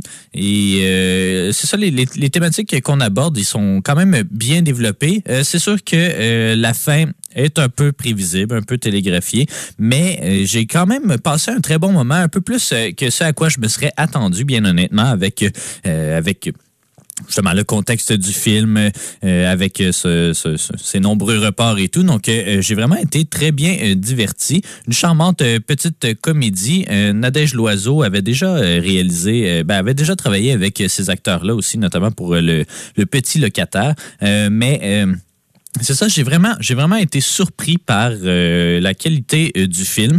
Une très bonne comédie à, mettre à son agenda si jamais vous voulez aller euh, voir un film ce week-end. Sinon, un autre film quand même assez intéressant, mais peut-être un peu plus niché, c'est le film Jane par Charlotte. Donc, le film sur la vie de Jane Birkin, qui est la mère de Charlotte Gainsbourg. Donc, ça se veut vraiment un, un espèce de film, film de famille. Je ne sais pas trop, comment le dire, mais euh, donc c'est essentiellement Charlotte qui essaie de euh, de- de- de- d'aborder certaines thématiques de la vie de sa mère Jane Birkin. Euh, on sait là, c'est pas facile avoir des parents célèbres quand même. Nous aussi, on est célèbres. Donc, je crois que c'est venu tout ça dans, une idée de retrouver un peu. D'essayer de retrouver sa mère parce que euh, en fait c'est qu'il y a comme euh, plusieurs niveaux de, de, de- maternité dans ce film là oui euh, je crois que l'idée du projet est née euh, du fait que Charlotte Gainsbourg qui est également mère elle aussi a peut-être un peu de difficulté à en tout cas, à forger une, bonne relation avec euh, sa propre fille. Et puis, je crois que ça lui a un peu euh, donné l'idée d'essayer de, raviver ou en tout cas de- d'essayer d'explorer un peu la relation qu'elle avait elle-même avec euh, sa mère. Donc, c'est sûr que c'est un documentaire, c'est le premier long métrage de Charlotte Gainsbourg à la réalisation. C'est sûr que c'est pas celui qui prend les meilleurs effets de, de forme, je dirais. C'est... je veux pas dire brouillon, mais euh, c'est très, euh, c'est ça, vidéo de famille un peu. Il y a certaines mises en scène qui parfois euh, ont l'air un peu forcées. Il y a d'autres, d'autres. Euh, d'autres éléments qui m'ont chicoté un peu. C'est très méditatif, un peu contemplatif. On dirait que parfois on s'y perd euh, un, petit peu. Euh, le documentaire est à son meilleur, je crois, quand, euh, quand il- ça revient un peu sur Terre puis que ça aborde des, des, des, des relations que nous aussi on peut vivre. Mais bon, c'est ça, il y a certains échos évidemment à Serge Gainsbourg, hein, on peut pas y échapper. Mais, mais en tout cas, c'est ça, j'ai trouvé que le, film avait plusieurs qualités, plusieurs défauts également. C'est ça, notamment dans sa forme un peu brouillonne.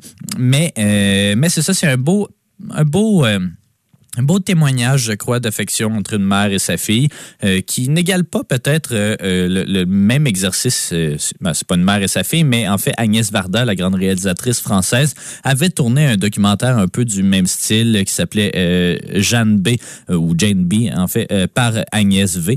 Donc, film, je crois, des années 80, quelque chose comme ça. C'est sûr que c'est pas à ce calibre-là, je crois, mais il y a quand même certains trucs intéressants. Ça permet justement de puiser un peu plus euh, dans euh, leur relation euh, particulière entre Jane et Charlotte. Donc ça, ça prend l'affiche partout au Québec. Charlotte Gainsbourg était d'ailleurs au Québec pour faire la promotion du film. Donc je sais pas si vous avez vu des trucs passer sur les réseaux sociaux ou sur la presse, dans la presse ou le Devoir, mais donc elle a fait une petite campagne promotionnelle à ce niveau-là. Donc voilà, Jane par Charlotte, ça sort partout au Québec dès aujourd'hui. Sinon, il y a d'autres films qui prennent l'affiche également, notamment Barbac, qui est une comédie d'horreur de Fabrice Eboué avec Marina Foïs, euh, Fabrice Eboué et euh, Jean-François Quéré. Euh, donc, c'est... c'est vraiment un, film d'humour, euh, d'humour noir en fait. Donc, euh, si on regarde le synopsis, à la suite d'un malencontreux incident, euh, un couple de bouchers au bord de la faillite découvre le potentiel commercial de la viande de militants. Euh, donc, ça se veut une grosse satire, une grosse farce vraiment entre entre le gore et la satire sociale.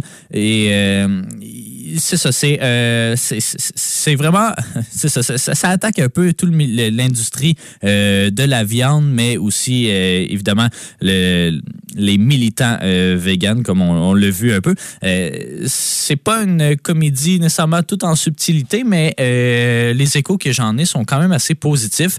C'est un film qui, qui ose choquer un peu, mais toujours sur le, sous le ton justement de sous le signe de la comédie. Donc il y a ça qui prend l'affiche à la maison du cinéma aujourd'hui. Et sinon, il y a deux autres films. Donc il y a le film X qui, euh, qui est un slasher en fait. C'est euh, un drame d'horreur de Ty West avec Mia Goth, euh, Martin Anderson, Jenna Ortega notamment.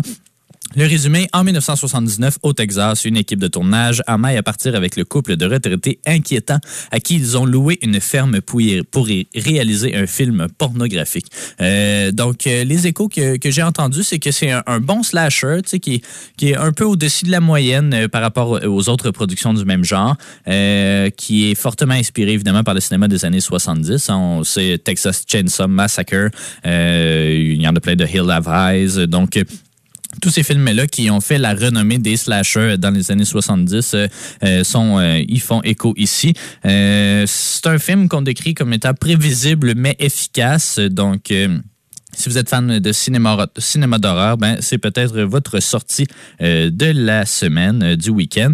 Et sinon, le dernier film, attendez que je le rouvre ici, mais c'est The Outfit, en fait, le tailleur en français. Donc, euh, un, un drame de Graham Moore euh, qui euh, avait notamment écrit euh, The Imitation Game, le film de 2014 euh, qui euh, parlait de, euh, comment il s'appelait donc, Alan Turing, donc euh, celui qui a l'un des précurseurs euh, euh, qui a inventé le premier ordinateur pour euh, justement intercepter des codes pendant la Deuxième Guerre mondiale. Donc là, c'est son premier long métrage à Graham Moore. Ça met en vedette Mark Rylance, Zoe Deutsch, Simon Russell Beale. Donc c'est dans le Chicago des années 50, un tailleur anglais doit déjouer deux bandes de criminels lors d'une soirée sanglante où son atelier se retrouve au cœur d'une guerre de gang. Donc c'est...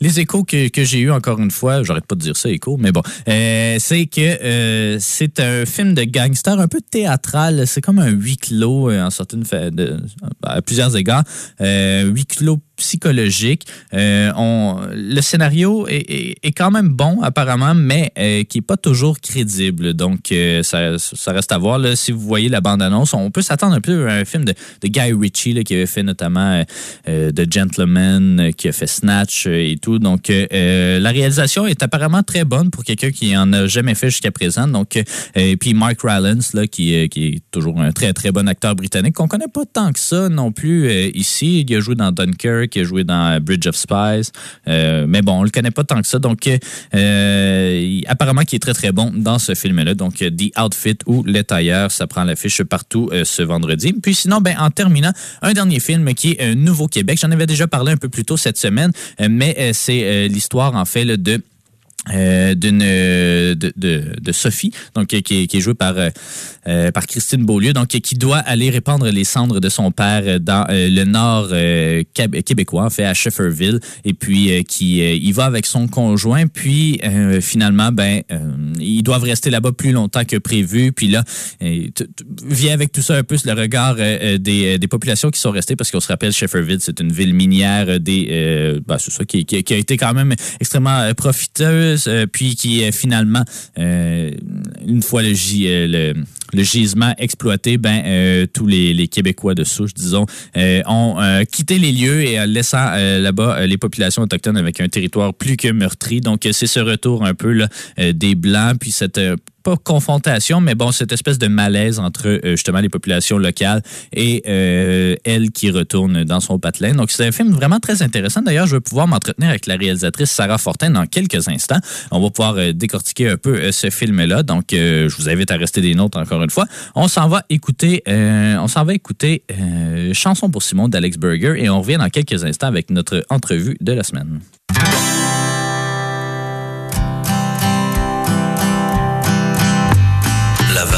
Se brise, le soleil se campe. Je suis descendu faire la bise pour près de remonter la pente. Ça lance des lignes à l'eau, ça s'embarque dans des tentes. Sont pas venus voir le show, même si c'est les louanges. Lâche-moi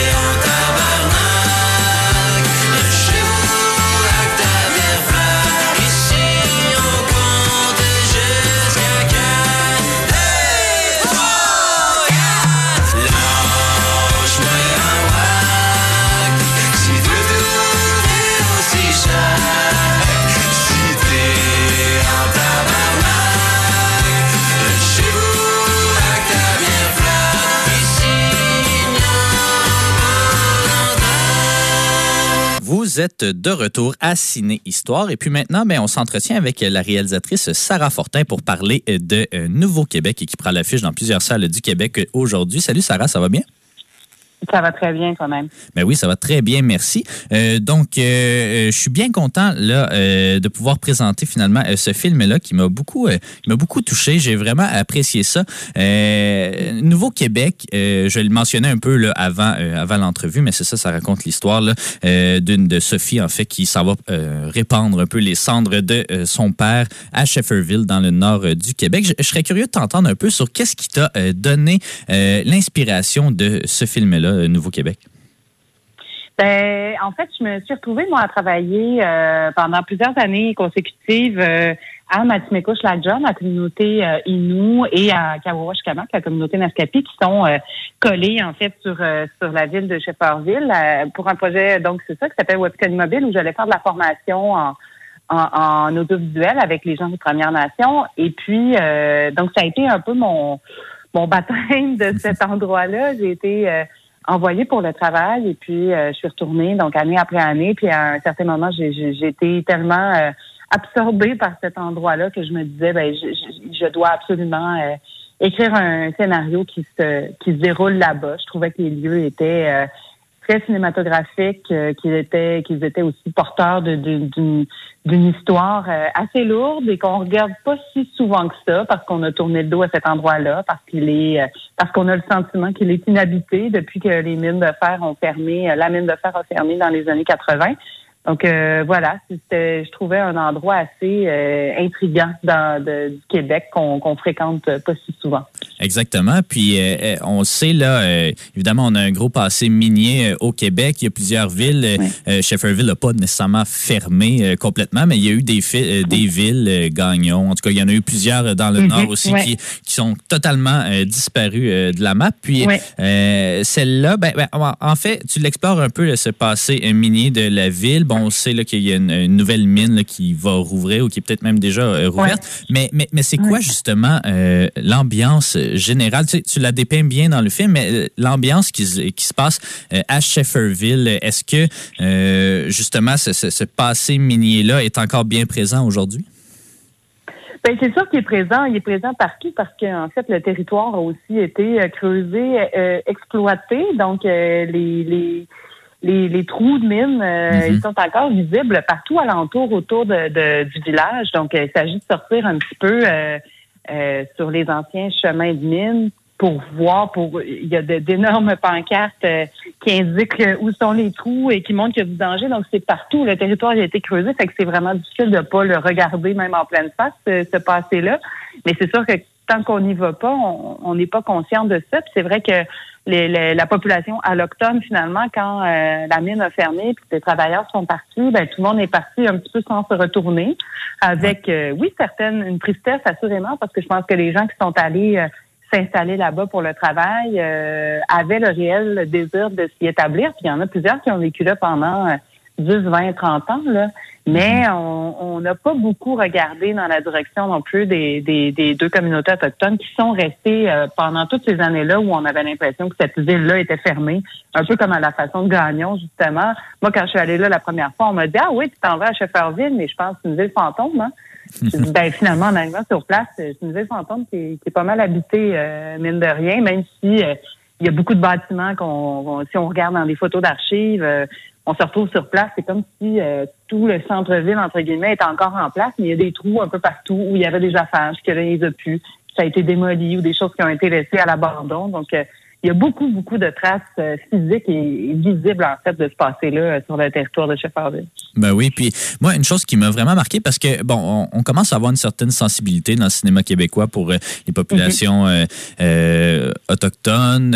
Bon, il y, a- il y a eu plusieurs films dans les dernières années, mais moi, ce qui m'a vraiment marqué, c'est que on dirait que alors que la plupart des films québécois souvent voient la rencontre, ben, on, on, on représente un peu ces populations-là comme, euh, comme étant très accueillantes. Puis là, je dis pas que ton film ne, ne le fait pas non plus, mais c'est qu'il amène une certaine subtilité dans, dans le sens où, euh, oui, il y a des gens qui sont, euh, qui sont, euh, qui sont contents justement que des Blancs se rendent jusqu'à Shefferville puis voient justement que c'est pas rendu une ville fantôme, mais qu'il y, a- il y a quand même une Ouais. certaine, je sais pas, une, une rengaine, une rancœur historique qu'on peut pas nécessairement Ouais. leur en vouloir parce que c'est c'est une gang de Blancs qui s'en vont dans le nord, qui viennent exploiter les ressources, puis après, après ça, qui Ouais. s'en vont sans regarder. Puis moi, ce que j'ai vraiment aimé, c'est cette représentation-là que tu fais dans le film, euh, où euh, même Sophie, là, qui est, euh, qui est, on va se le dire, là, un peu plus euh, prête à, à- à, justement à dialoguer avec les, les populations euh, des, des territoires, euh, euh, ben, des, des, des, des réserves. Là. Je veux pas dire réserve, là, mais bon. euh, Ah, c'est encore ça, le Ouais, c'est ça. Je, je l'aime pas beaucoup, mais c'est ça. Tout. Sophie, Sophie est quand même beau euh, terme, hein. prêt- prête justement à, à, à dialoguer. C'est sûr qu'elle vient un peu là, de, de, de Shefferville, alors que son conjoint, lui, euh, est un peu plus réfractaire. Là. Ça, c'était vraiment une représentation que tu voulais dès le départ mettre dans le, dans le film? Ben, tu sais, moi, je- j'avais pas envie euh, de, de, de, de faire un portrait qui soit trop complaisant, qui soit très euh, angélique aussi, parce que autant moi cette rencontre-là, je la trouve indispensable. Euh, mais c'est pas vrai qu'elle est facile tout le temps. Tu sais, C'est-à-dire que moi, j'ai personnellement, j'ai des expériences extrêmement positives, mais tu l'as dit, comment en vouloir à une population qui a été euh, finalement euh, abandonnée euh, à- avec euh, presque pas de services puis de ressources alors que tous les travailleurs partaient? Il y a un passé, il y a une histoire, puis il y a beaucoup de gens qui la portent en eux, puis qui la portent dans leur histoire de vie aussi, qui se sont soit sentis abandonnés, qui ont été blessés, qui ont été heurtés. Des blessures, il y en a. Puis j'avais envie aussi de donner cette opportunité-là à mes personnages d'être euh, pas juste euh, des, des figures bienveillantes et un peu euh, un peu plus évidentes. J'avais envie de leur donner aussi une profondeur, puis le droit à une certaine colère aussi, parce que je la trouve, je pense que je la trouve justifiée. Puis c'est vrai que c'est confrontant pour certaines personnes d'aller dans une communauté aussi. Cette rencontre-là, elle est difficile. Puis je voulais montrer que il y en a, euh, c'est pas tout le monde, même si euh, d'apparence on, on, se pense peut-être très euh, très ouvert ou peu importe, ça se peut que mis sous pression ou dans des circonstances qu'on contrôle pas tout à fait, que, que la direction qu'on prenne soit pas nécessairement la meilleure dans tout ça. Donc j'avais envie de montrer un portrait d'une rencontre qui est ouais indispensable, mais qui euh, offre son lot de difficultés quand même. Mhm. Puis c'est facile un peu d'être cynique euh, de la côté des populations des populations autochtones quand effectivement les seuls blancs habituellement qui, qui vont jusque dans ces communautés là, ben c'est les infirmières, c'est les professeurs. Puis souvent c'est euh, ouais. c'est souvent pour, pour une courte période de temps, puis après ça, après ça, un an ou deux, ça. on retourne. Puis ça Ouais. c'est ça c'était marquant, mais ça devenait quasiment humoristique, mais c'était très triste aussi à constater que ah bon ça y est, le train est arrivé, puis on a des des nouveaux des nouveaux infirmiers infirmières, puis euh, mais, mais ça c'est- vrai là, puis la plupart des gens que je connais Ouais. qui sont allés là. Mais mais d'ailleurs j'aurais j'aurais le goût de t'amener un peu sur le tournage de ce film là parce que vous vous avez Ouais. vous êtes débarqué là, euh, c'est ça à Shefferville. Comment ça s'est passé cette cette rencontre là, ce tournage là pour les gens aussi de la, la- de la distribution là, bon Christine Beaulieu, Jean-Sébastien Courchaine, euh, comment comment ça s'est passé ce tournage là? Ben, c'est sûr que ça a tourné en milieu éloigné comme ça, puis on, tu sais, on n'a pas euh, nécessairement précisé que chez Fairville, euh, il n'y a pas de route terrestre pour s'y rendre. Ça veut dire, il n'y a Mhm. pas de route où tu peux aller avec ta voiture puis débarquer là-bas, même si c'est une longue route. Il y en Ouais. a juste pas. Il y en a pas. Donc, il faut prendre le train ou on débarque par avion quand on a pas mal de moyens parce que c'est très, très coûteux. Euh, donc, c'est sûr que c'est difficile d'accès. C'est difficile pour les personnages dans le film, puis ils ont de la difficulté à, à, à- à partir parce qu'effectivement, il y a plein de il y, a, il y a- il y a plein de défis qui se mettent sur leur chemin, mais c'est vrai aussi pour la production, c'est vrai pour le tournage. Euh, On pouvait pas amener euh, tout l'équipement qu'on aurait peut-être souhaité. On pouvait pas compter sur le fait d'avoir, euh, euh, s'il y a un bris d'équipement ou s'il nous manque un, un élément, de pouvoir, euh, se retourner de bord puis aller emprunter ça quelque part. Il fallait être très autonome. euh, très autosuffisant aussi. Puis en même temps, tous mes voyages su- succès- précédents, en fait, m'ont permis aussi de construire des relations que je pense vraiment euh, sincères avec les gens sur place. Puis j'avais envie que les gens de la communauté, évidemment, participent aussi parce qu'ils se sentent représentés. Fait qu'autant au niveau du jeu, donc les acteurs, soit euh, de Matimekouche, euh, euh, que, que, que il y a une partie de gens qui nous ont aidés, euh, qui nous ont guidés sur le territoire, euh, louer des, des véhicules, des chalets, tout ça. Et donc la rencontre que je souhaitais dans le film, je la souhaitais aussi dans la production. Puis pour moi, c'était super important que l'équipe se, se vive cette expérience-là vraiment euh, fondamentalement, puis qu'on Mhm. aille à la rencontre de l'autre, puis qu'on travaille ensemble. Puis même si ça a été très difficile à certains égards, j'ai l'impression que ça a été aussi euh, une révélation pour beaucoup de monde dans l'équipe qui ont découvert quelque chose, autant les acteurs euh, euh, que l'équipe technique, finalement, ont découvert une réalité qu'ils connaissaient pas, puis qui ont découvert aussi une communauté qu'ils connaissaient pas. Puis il y a eu une, de véritables euh, relations qui se sont euh, qui se sont établies là, des amitiés. Puis euh, en tout cas, je pense que pour tout le monde, ça a été euh, plus positif que, que, que négatif. Les problèmes techniques, on finit toujours par s'en sortir, mais les rencontres humaines, on, on en sort toujours grandi, je pense. Ouais, ouais, ouais. Puis est-ce que Christine Beaulieu, c'était ton, ton premier choix dès le départ? On sait qu'elle est quand même assez engagée. Bon, on la connaît notamment pour euh, J'aime Hydro, mais elle, est clairement, Ouais. elle a clairement une sensibilité justement pour euh, les enjeux présentés dans le film. Est-ce que c'était justement une rencontre, est-ce que est-ce que tu pensé à elle dès le départ du projet ou si s'est un peu, ou si c'est une rencontre qui est arrivée un peu plus tard?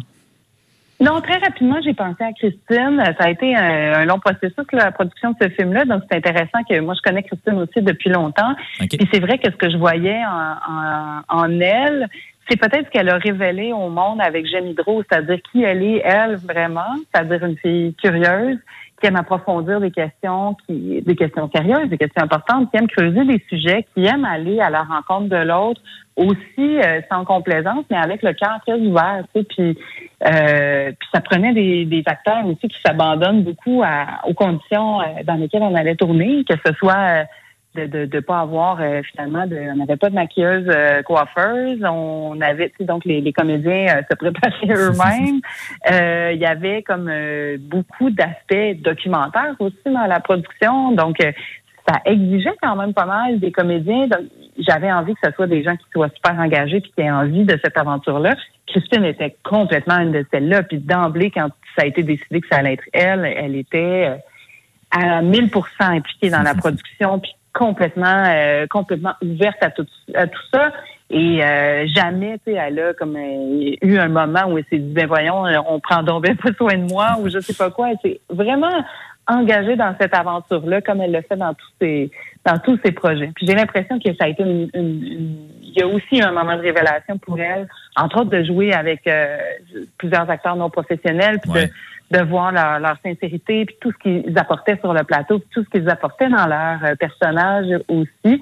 J'ai l'impression que ça a été euh, pour elle, puis pour les autres acteurs euh, professionnel, entre guillemets, ça a été quand même euh, quelque chose d'important. oui, Jean-Luc Canapé aussi, qui est une certaine révélation. Enfin, moi, moi j'ai bien aimé son jeu, euh, vraiment. Le temps file, mais en terminant, euh, oui, c'est la sortie de Nouveau-Québec dans plusieurs salles, la sortie officielle, disons, en salle aujourd'hui, mais le film a tourné dans plusieurs festivals, notamment au Festival du Nouveau Cinéma de Montréal. Il s'est promené un petit peu. Je sais pas si tu as eu la chance de projeter le film, justement, à Shefferville auprès des populations, de la population ou des gens qui ont tourné dans le film là-bas, mais euh, quelle a été, euh, en terminant, euh, la réception, l'écho que tu as ressenti du public qui ont vu le film? Jusqu'à maintenant, j'en reçois des, des, des, des, échos qui sont très, très positifs. effectivement, on a eu l'occasion de le présenter à Montréal cet automne. Et tout de suite après, en fait, très peu de temps après, les producteurs du film et moi, on est allés présenter le film à Shefferville parce que c'était indispensable pour moi qu'ils voient le film rapidement parce que ça parle d'eux, ça, ça, ça, ils sont là partout dans ce film-là, ils y ont travaillé, puis je voulais vraiment qu'ils soient aux premières loges de, de, de, de tout ça. Et euh, donc, on est passé d'une projection au cinéma impérial à Montréal, une des plus vieilles salles en ville, euh, qui a beaucoup d'histoire, puis qui est magnifique, puis qui est un peu... Euh, un peu, euh, comment dire, grandiloquente mm -hmm. et somptueuse à présenter le film, euh, mais chez le, dans la communauté, dans la salle communautaire, avec des petites chaînes droites puis un écran qui tenait avec euh, avec de la broche à poule, si on veut. Mais en même temps, cette, cette projection-là, elle était, comme on dirait, mille fois plus présente pour moi. J'avais vraiment espoir que les gens soient fiers de leur travail, qu'ils se sentent représentés adéquatement, qu'ils soient touchés par ce film-là. Puis disons que les échos que j'ai eus ont été vraiment en ce sens-là. Puis les gens euh, partagent aussi tout ce qu'il y a de publication actuellement. Donc je continue à voir sur les réseaux sociaux que ça se promène beaucoup, puis que les gens sont très fiers de leur travail, puis sont très fiers de se voir, puis de voir aussi leur territoire euh, filmé et présenté, euh, pas juste de façon confidentielle, mais aussi sur sur les grands écrans, puis que ça se promène aussi ailleurs. Donc Disons que les échos pour l'instant sont, assez positifs. Oui, ben, ils peuvent être fiers, certainement. Sarah, merci beaucoup d'avoir pris le temps de nous parler aujourd'hui. Nouveau-Québec, ça sort euh, partout euh, au Québec, maintenant plusieurs salles euh, au Québec là, dès aujourd'hui. Merci beaucoup, Sarah, d'avoir pris le temps de nous parler. Merci beaucoup de l'invitation.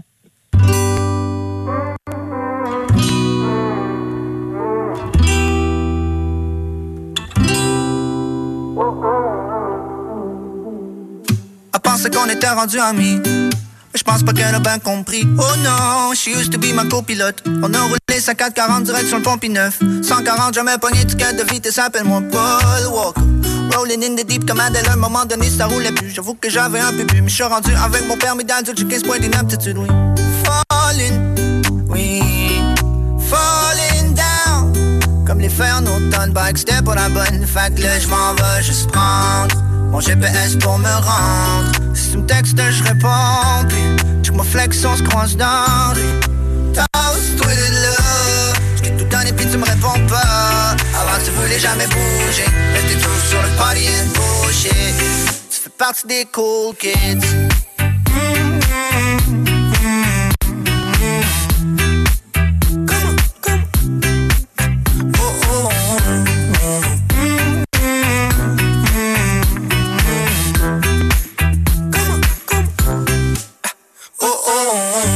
Parti dans l'ouest avec Cupid dans le tuning. Mm-hmm. Pas loin du kit de survie. Non, non. Seulement 4 points sur mon permis. Je devrais connaître tout ce qui est interdit. La voie rapide vers la belle vie. Hein. T'es ma copilote comme Letty. Hein. Baby, je suis place sur Waze. Prends dans le volant. Mm-hmm. Elle met de la crème solaire en spray et puis elle enlève ses collants. Mmh. Étant tourné sur la plage. Te joue deux, trois accords, yeah. Puis je te pitch dans le lac, mais oui, seulement si t'es d'accord. On a passé les derniers étés sur la route. Passer le plus loin qu'on peut sur le cruise. S'il faut, quelque part du. On dormira dans le parking lot. Mm.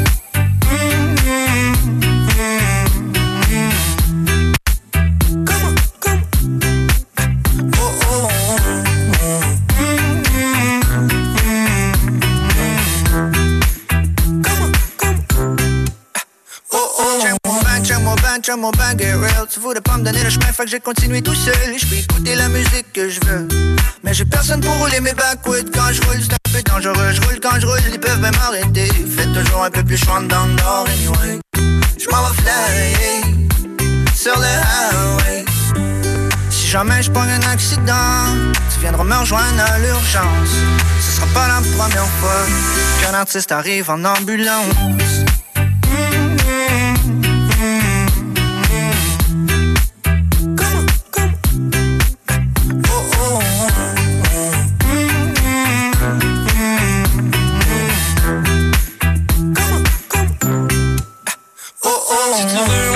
jusqu'à Vancouver. Ou bedon jusqu'au Mexique pour skip l'hiver. Je peux rouler jusqu'à l'autre bout du monde. À la recherche des stations d'essence.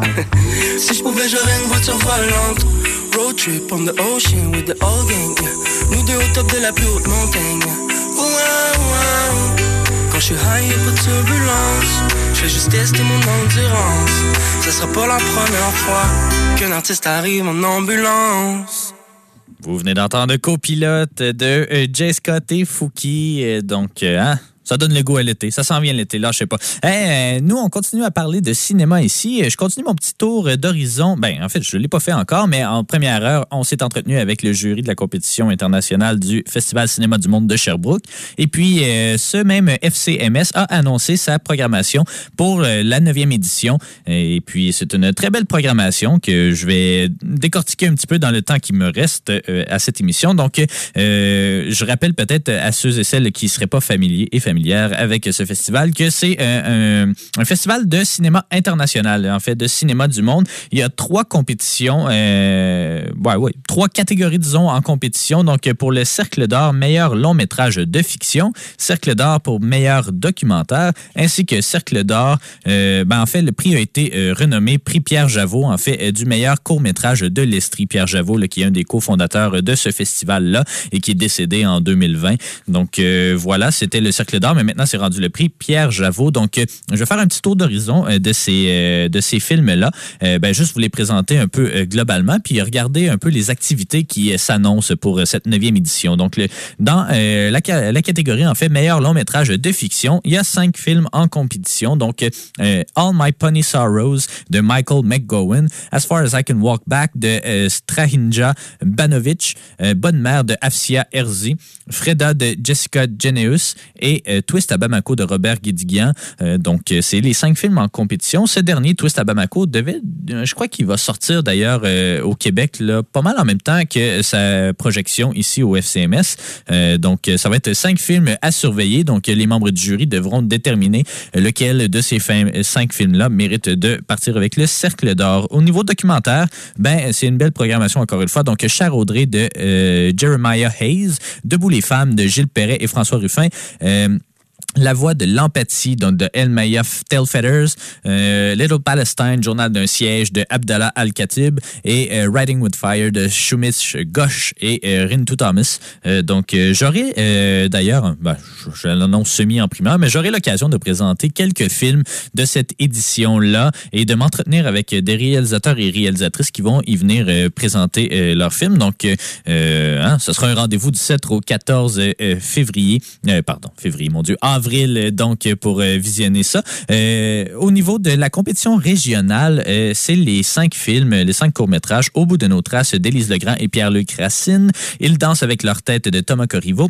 Paracosme de Coralie Tardif, Pour être moins seul de Juliette Poitras et Rien ne se perd de Noémie Depas. Donc, on les a pas... ne nous a pas présenté encore, mais le- il y a un jury pour cette compétition euh, euh, régionale-là. Donc, euh, le présidente du jury, c'est Nadia Zouaoui, euh, et euh, elle est accompagnée de Zoé Constantinides et Sonia Patnaud. Donc, ça va être très intéressant. Si je fais un petit tour là, des programmations, ben, des, des activités à venir au cours du festival, ben, le 7 avril, c'est vraiment le tapis rouge, le début de, cette, de ce festival-là. Donc, c'est le tapis rouge dès 18h30 euh, à la Maison du cinéma, évidemment. Le film d'ouverture qui sera présenté, ben, c'est le film Eiffel de Martin Bourboulon, euh, un film là, qui a été nommé, je crois, à un César là, il n'y a pas si longtemps. Euh, c'est avec Romain Duris et Emma Mackey. Emma Mackey qu'on a vu, je crois, euh, ben, on l'a vu récemment dans Death on the Nile, la nouvelle aventure d'Hercule Poirot, mais je crois aussi qu'elle joue dans Sex Education. Donc voilà, c'est bon. Je pense pas qu'on a besoin de présenter, mais ça parle évidemment de Gustave Eiffel qui veut construire la Tour Eiffel. On se souvient là, les films d'ouverture et de clôture, c'est souvent des films euh, grand, ben, pas grand public, mais rassembleurs, disons. Donc euh, je crois qu'ils cadrent très très bien là-dedans. Le vendredi, donc c'est là que s'amorce véritablement ce festival-là euh, dans plusieurs lieux de diffusion, en fait, à Sherbrooke. Le vendredi, il y a les journées FCMS Pro. Donc ça, c'est une activité un peu de, de speed dating qui euh, de- des gens de l'industrie du cinéma, donc des éclairagistes, des producteurs, des réalisateurs, nommez-les. C'est c'est un- une espèce de- d'activité de réseautage pour que euh, justement les artisans du cinéma dans, euh, en Estrie puissent se rencontrer et peut-être euh, collaborer ensemble sur des projets. Une autre petite primeur, ben c'est moi qui animerai, c'est moi qui animerai cette euh, activité-là. Puis on va même être, ça va même être diffusé en partie sur les ondes de CFAC, donc ici même à Ciné-Histoire de midi à 13h. C'est une activité qui se tient ici au Centre culturel, mais je serai live à l'extérieur de nos studios pour présenter un peu les gens euh, qui font partie justement de ce FCMS Pro. Donc, euh, euh, évidemment, c'est pour les gens de l'industrie. Euh, ça, va être très intéressant, j'en suis sûr. Sinon, il y a le Ciné-Échange qui présente Marché sur l'eau. C'est une activité gratuite au Centre culturel, encore une fois, au foyer Mont-Bellevue. C'est euh, organisé en collaboration avec les Carrefours de solidarité internationale. Donc, c'est euh, c'est la projection de ce film-là euh, de Aïssa Maïga. Et puis, suivant cette projection, c'est Catherine Vien, candidate au doctorat en sciences politiques, qui est spécialiste de l'Inde et de politique et de l'environnement, qui va discuter des enjeux soulevés dans le documentaire. Donc, c'est vendredi à 15h, euh, vendredi le 8 avril à 15h. Euh, encore vendredi, une conférence de Michel-Marc Bouchard, un tête-à-tête animé par Angèle Séguin, qu'on connaît bien, euh, qui est directrice générale, je crois, du Théâtre des Petites Lanternes. Euh, Angèle, on la connaît bien parce que quand moi-même j'ai fait partie du jury du FCMS, ben, elle était présente sur ce jury. Donc, euh, Ce sera une causerie avec Michel-Marc Bouchard pour parler euh, des avantages et des écueils de l'adaptation scénaristique par l'auteur de l'œuvre originale. Euh, il y a le Ciné-Musée également, encore une fois, le vendredi 8 avril, Ciné-Musée au Musée des Beaux-Arts de Sherbrooke. Euh, là, c'est le film 305 Belle chasse de Maxime-Claude Lécuyer qui sera présenté, euh, suivi d'un échange avec le réalisateur euh, par la suite. Euh, si on passe maintenant, ben encore le vendredi, mais c'est un- une programmation très chargée. Là, cette fois, c'est au, euh, parc Jacques-Cartier, euh, près du pavillon Armand Nadeau. C'est le Ciné sous les étoiles. Donc, c'est une activité extérieure présentée par Desjardins euh, qui verra en fait la projection du, de, courts-métrages pour enfants. Donc, vous pouvez amener ce- c'est un événement pour toute la famille.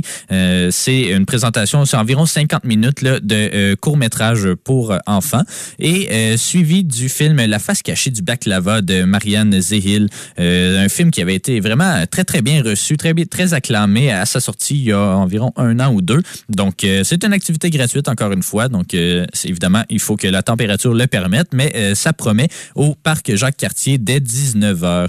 Sinon, on passe au samedi. C'est le ciné-musée en famille cette fois. Donc, pour les tout petits, toutes petites, c'est euh, encore une fois au Musée des Beaux-Arts de Sherbrooke. C'est la projection du film Tia et Piujuk. Donc, euh, un film pour enfants suivi d'un atelier de création offert par le musée. Euh, une autre activité vraiment intéressante, ça faisait longtemps qu'on ne l'avait pas vu celle-là, mais c'est le ciné-concert. Donc, c'est un, souper-spectacle au Théâtre Granada où un orchestre va jouer plusieurs musiques de compositeurs internationaux, donc musique de film, évidemment. Donc, euh, je serai de l'événement. Euh, J'ai bien hâte, ça aussi, de la musique de film, surtout avec un, orchestre plein comme celui-là. C'est euh, l'orchestre, en fait, du 7e art, donc, qui se fera cette projection-là. Donc, de, on dit The Life of Pi, en passant par Il était une fois dans l'Ouest, ou encore Wonder Woman, plongé dans l'univers musical de Thomas Newman, Fernando Velasquez, Ennio Morricone et de nombreux autres compositeurs internationaux. Donc, un événement à ne pas manquer. Procurez- Procurez-vous des billets s'il en reste encore. Sinon, un ciné-échange, la situation de la femme dans le monde. Euh, donc, c'est, euh, c'est, euh, en fait, c'est une projection à la Maison du cinéma, encore une fois. Euh, c'est une activité là, qui euh, permettra justement de... de, de- ces deux films, ce sera animé par Arachida Asdouz, là, qui est, c'est dans le cadre un peu de, la programmation Cinémoi. Là, c'est comme un ciné-club sur justement la santé psychologique là, qui, qui a lieu à l'extérieur aussi du festival. Donc, ce ciné-échange, c'est le 9 avril, samedi 9 avril à 17h à la Maison du cinéma. Euh, un autre ciné-échange un peu plus tard, euh, c'est encore une fois euh, à la Maison du cinéma, Retour à Rennes, donc de Jean-Gabriel Perriot qui va être projeté. C'est un documentaire, donc il va avoir une, une entrevue avec Jean-Philippe Plot, sociologue et animateur sur Ici Première et euh, de l'émission Réfléchir à voix haute. Donc voilà, il y a un autre ciné sous les étoiles le samedi également au Parc Jacques-Cartier. Euh, encore une fois, c'est un film, ben, les films d'animation, encore une fois, et euh, pour enfants, et euh, le film Vanille de Guillaume Lorrain. Donc, euh, manquez pas ça. On va aller en pause publicitaire, puis je termine ce petit tour d'horizon-là en, fin d'émission. Il reste quelques activités vraiment très intéressantes. Puis la semaine prochaine, je- j'entrerai plus en profondeur sur les films qui feront partie de cette présente édition. Manquez pas ça. On revient dans quelques instants. Vous êtes de retour à Ciné Histoire. Je poursuis mon petit tour d'horizon euh, sur le FCMS. Euh, on était rendu au dimanche. Donc là, c'est le Ciné Quartier. Donc, c'est des projections dans divers quartiers euh, de la ville de Sherbrooke. Là, c'est le film Une révision de Catherine Terrien, qui est sorti un peu plus tôt l'année dernière, avec Patrice Robitaille notamment et Nour Belkiria. Donc, c'est une activité gratuite, encore une fois, au Baobab Café de Quartier. Donc, le dimanche 10 avril dès 13h30. Euh, sinon, euh, la projection de Pocket Films, en fait, c'est quoi? C'est au Théâtre Granada. En fait, c'est euh, c'est une activité faite par des jeunes des écoles secondaires du Québec. Donc, c'est vraiment une espèce de concours de court métrage, mais fait avec euh, des moyens, comme ben, avec euh, des, téléphones cellulaires, des trucs comme ça. Donc, euh, c'est une activité, encore une fois, qui est gratuite le dimanche euh, 10 avril dès 14h au Théâtre Granada. Le dimanche à 18h30, encore une fois, ben là, c'est notre soirée estrienne. C'est le moment où on présente les courts-métrages de l'Estrie, puis qu'on remet le prix du meilleur court-métrage estrien, donc le prix Pierre Javot. Donc, c'est à 18h30 à la Maison du cinéma. Sinon, il y a plusieurs autres activités. Euh, Je vais en mentionner juste quelques-unes au passage, mais il y a le ciné-cours ou allongé ici au Centre culturel de l'Université de Sherbrooke, à la petite salle en fait du Centre, de- du centre culturel. Euh, C'est une projection de court-métrage euh, audacieux pour le moins audacieux.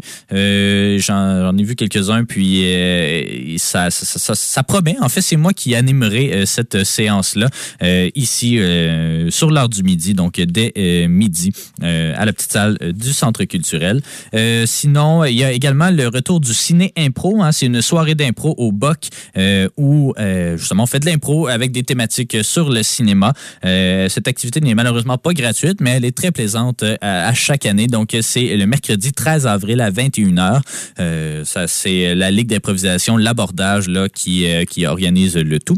Et sinon, ben, c'est la soirée de clôture le jeudi 14 avril, après huit jours de festivités. Euh, la soirée de clôture, encore une fois, à la Maison du cinéma, dès 19h. Euh, c'est là où on remet le cercle d'or du meilleur long métrage de fiction et du meilleur documentaire. Et puis le film de clôture, ben, c'est le film La Brigade de Louis-Julien Petit, une comédie de 2021 avec Audrey Lamy et François Cluzet notamment. Je peux peut-être vous lire le résumé parce que ça vient moins facilement que pour Eiffel, mais c'est depuis toute petite, Cathy rêve de diriger son propre restaurant, mais à 40 ans, rien ne s'est passé comme prévu et elle se, retourne, se retrouve pardon, contrainte d'accepter un poste de cantinière dans un foyer pour jeunes migrants. Son rêve semble encore s'éloigner. Ou peut-être pas. Donc, euh, c'est encore une fois un film très rassembleur, euh, comme je l'ai mentionné. C'est toujours euh, comme ça, mais ça, avec la bande-annonce, ça a l'air quand même assez prometteur. Donc, il faut réserver ses billets. En fait, en pré-vente, c'est toujours moins cher. Donc, si jamais vous savez tout de suite qu'il y a des films ou des activités qui vous intéressent dans cette programmation-là, ben, je vous invite à vous procurer des films. En fait, il y a des passeports, cinq films qui sont au prix étudiant. On va y aller avec les prix étudiants, donc de 38 mais 35 en pré-vente. C'est pas un si gros rabais que ça, mais quand même. Euh, donc, euh, il y a des activités aussi pour 10 euh, films qui sont en prévente à 105 dollars. Sinon, ben, pour un film habituellement, dépendamment de l'activité, c'est environ 9 dollars pour un film. au tarif régulier, c'est 13 dollars, mais pour les 25 ans et moins, les étudiants et tout, donc ça, c'est 9 dollars, à l'exception du film d'ouverture et du film de clôture qui sont 15 dollars. puis, je l'ai mentionné, une impro là, qui c'est payant, mais c'est 5 dollars, donc hein, c'est pas si cher non plus. Et le ciné-concert, ben là, ça, dépend si vous prenez le souper-spectacle ou juste le spectacle, mais le spectacle seulement, c'est 35 et sinon, c'est 95 avec le repas et tout. Donc, euh, mais sinon, il y a quand même une belle programmation gratuite qui s'offre à, tous et à toutes, euh, partout, euh, vraiment partout, dans plusieurs parcs de la ville, beaucoup au parc Jacques-Cartier, mais c'est ça, on va le festival va vraiment se promener partout en ville, donc manquez pas ça du 7 au 14 avril, je le répète, 130 films au total de 50 pays, et ce à quoi s'ajoute 20, une vingtaine d'événements environ. Donc, manquez pas ça. Vous avez la chance, vous aurez la chance peut-être de me croiser ou de croiser d'autres bénévoles qui, comme moi, présentent des films et puis euh, euh, avec qui vous pouvez discuter suivant euh, les projections. Donc, la semaine prochaine, je reviendrai en détail sur quelques films à ne pas manquer de cette édition. Mais sinon, ben, c'est tout ce qui conclut cette émission de Ciné-Histoire. J'aimerais évidemment remercier les membres du jury de la compétition internationale de s'être prêtés à, à l'exercice en début d'émission. Euh, avoir jasé de cinéma un peu avec moi. Ça vous aura permis de les connaître davantage. Si vous les croisez sur euh, les lieux du festival, ben, allez, allez les saluer, parlez-leur de films de Nicolas Cage ou de films de Noël. Hein. Je pense qu'ils vont beaucoup apprécier. Donc, euh, merci beaucoup à Paul Tom, à Mathieu Gagnon, à Caroline Fontaine, ainsi qu'à Véronique Vigneault. Ne manquez pas cette présente édition. On remercie également Sarah Fortin. Hein. Son film Nouveau-Québec prend l'affiche partout au Québec. il n'est pas encore pour l'instant à la Maison du cinéma, mais je crois que ça ne saurait tarder. Donc euh, voilà, merci beaucoup. Euh, la semaine prochaine, ben, on va entrer dans la thématique qu'on avait pigée la semaine dernière, mais bon, on avait une grosse émission cette semaine. Donc la thématique était le syndrome de Peter Pan. Donc euh, on visionnera deux films où les enfants refusent de vieillir. Ça va être très intéressant. C'est une thématique qui tient beaucoup à cœur à Jade ici en studio. Donc voilà, merci beaucoup. On se retrouve la semaine prochaine pour un autre épisode de Ciné Histoire.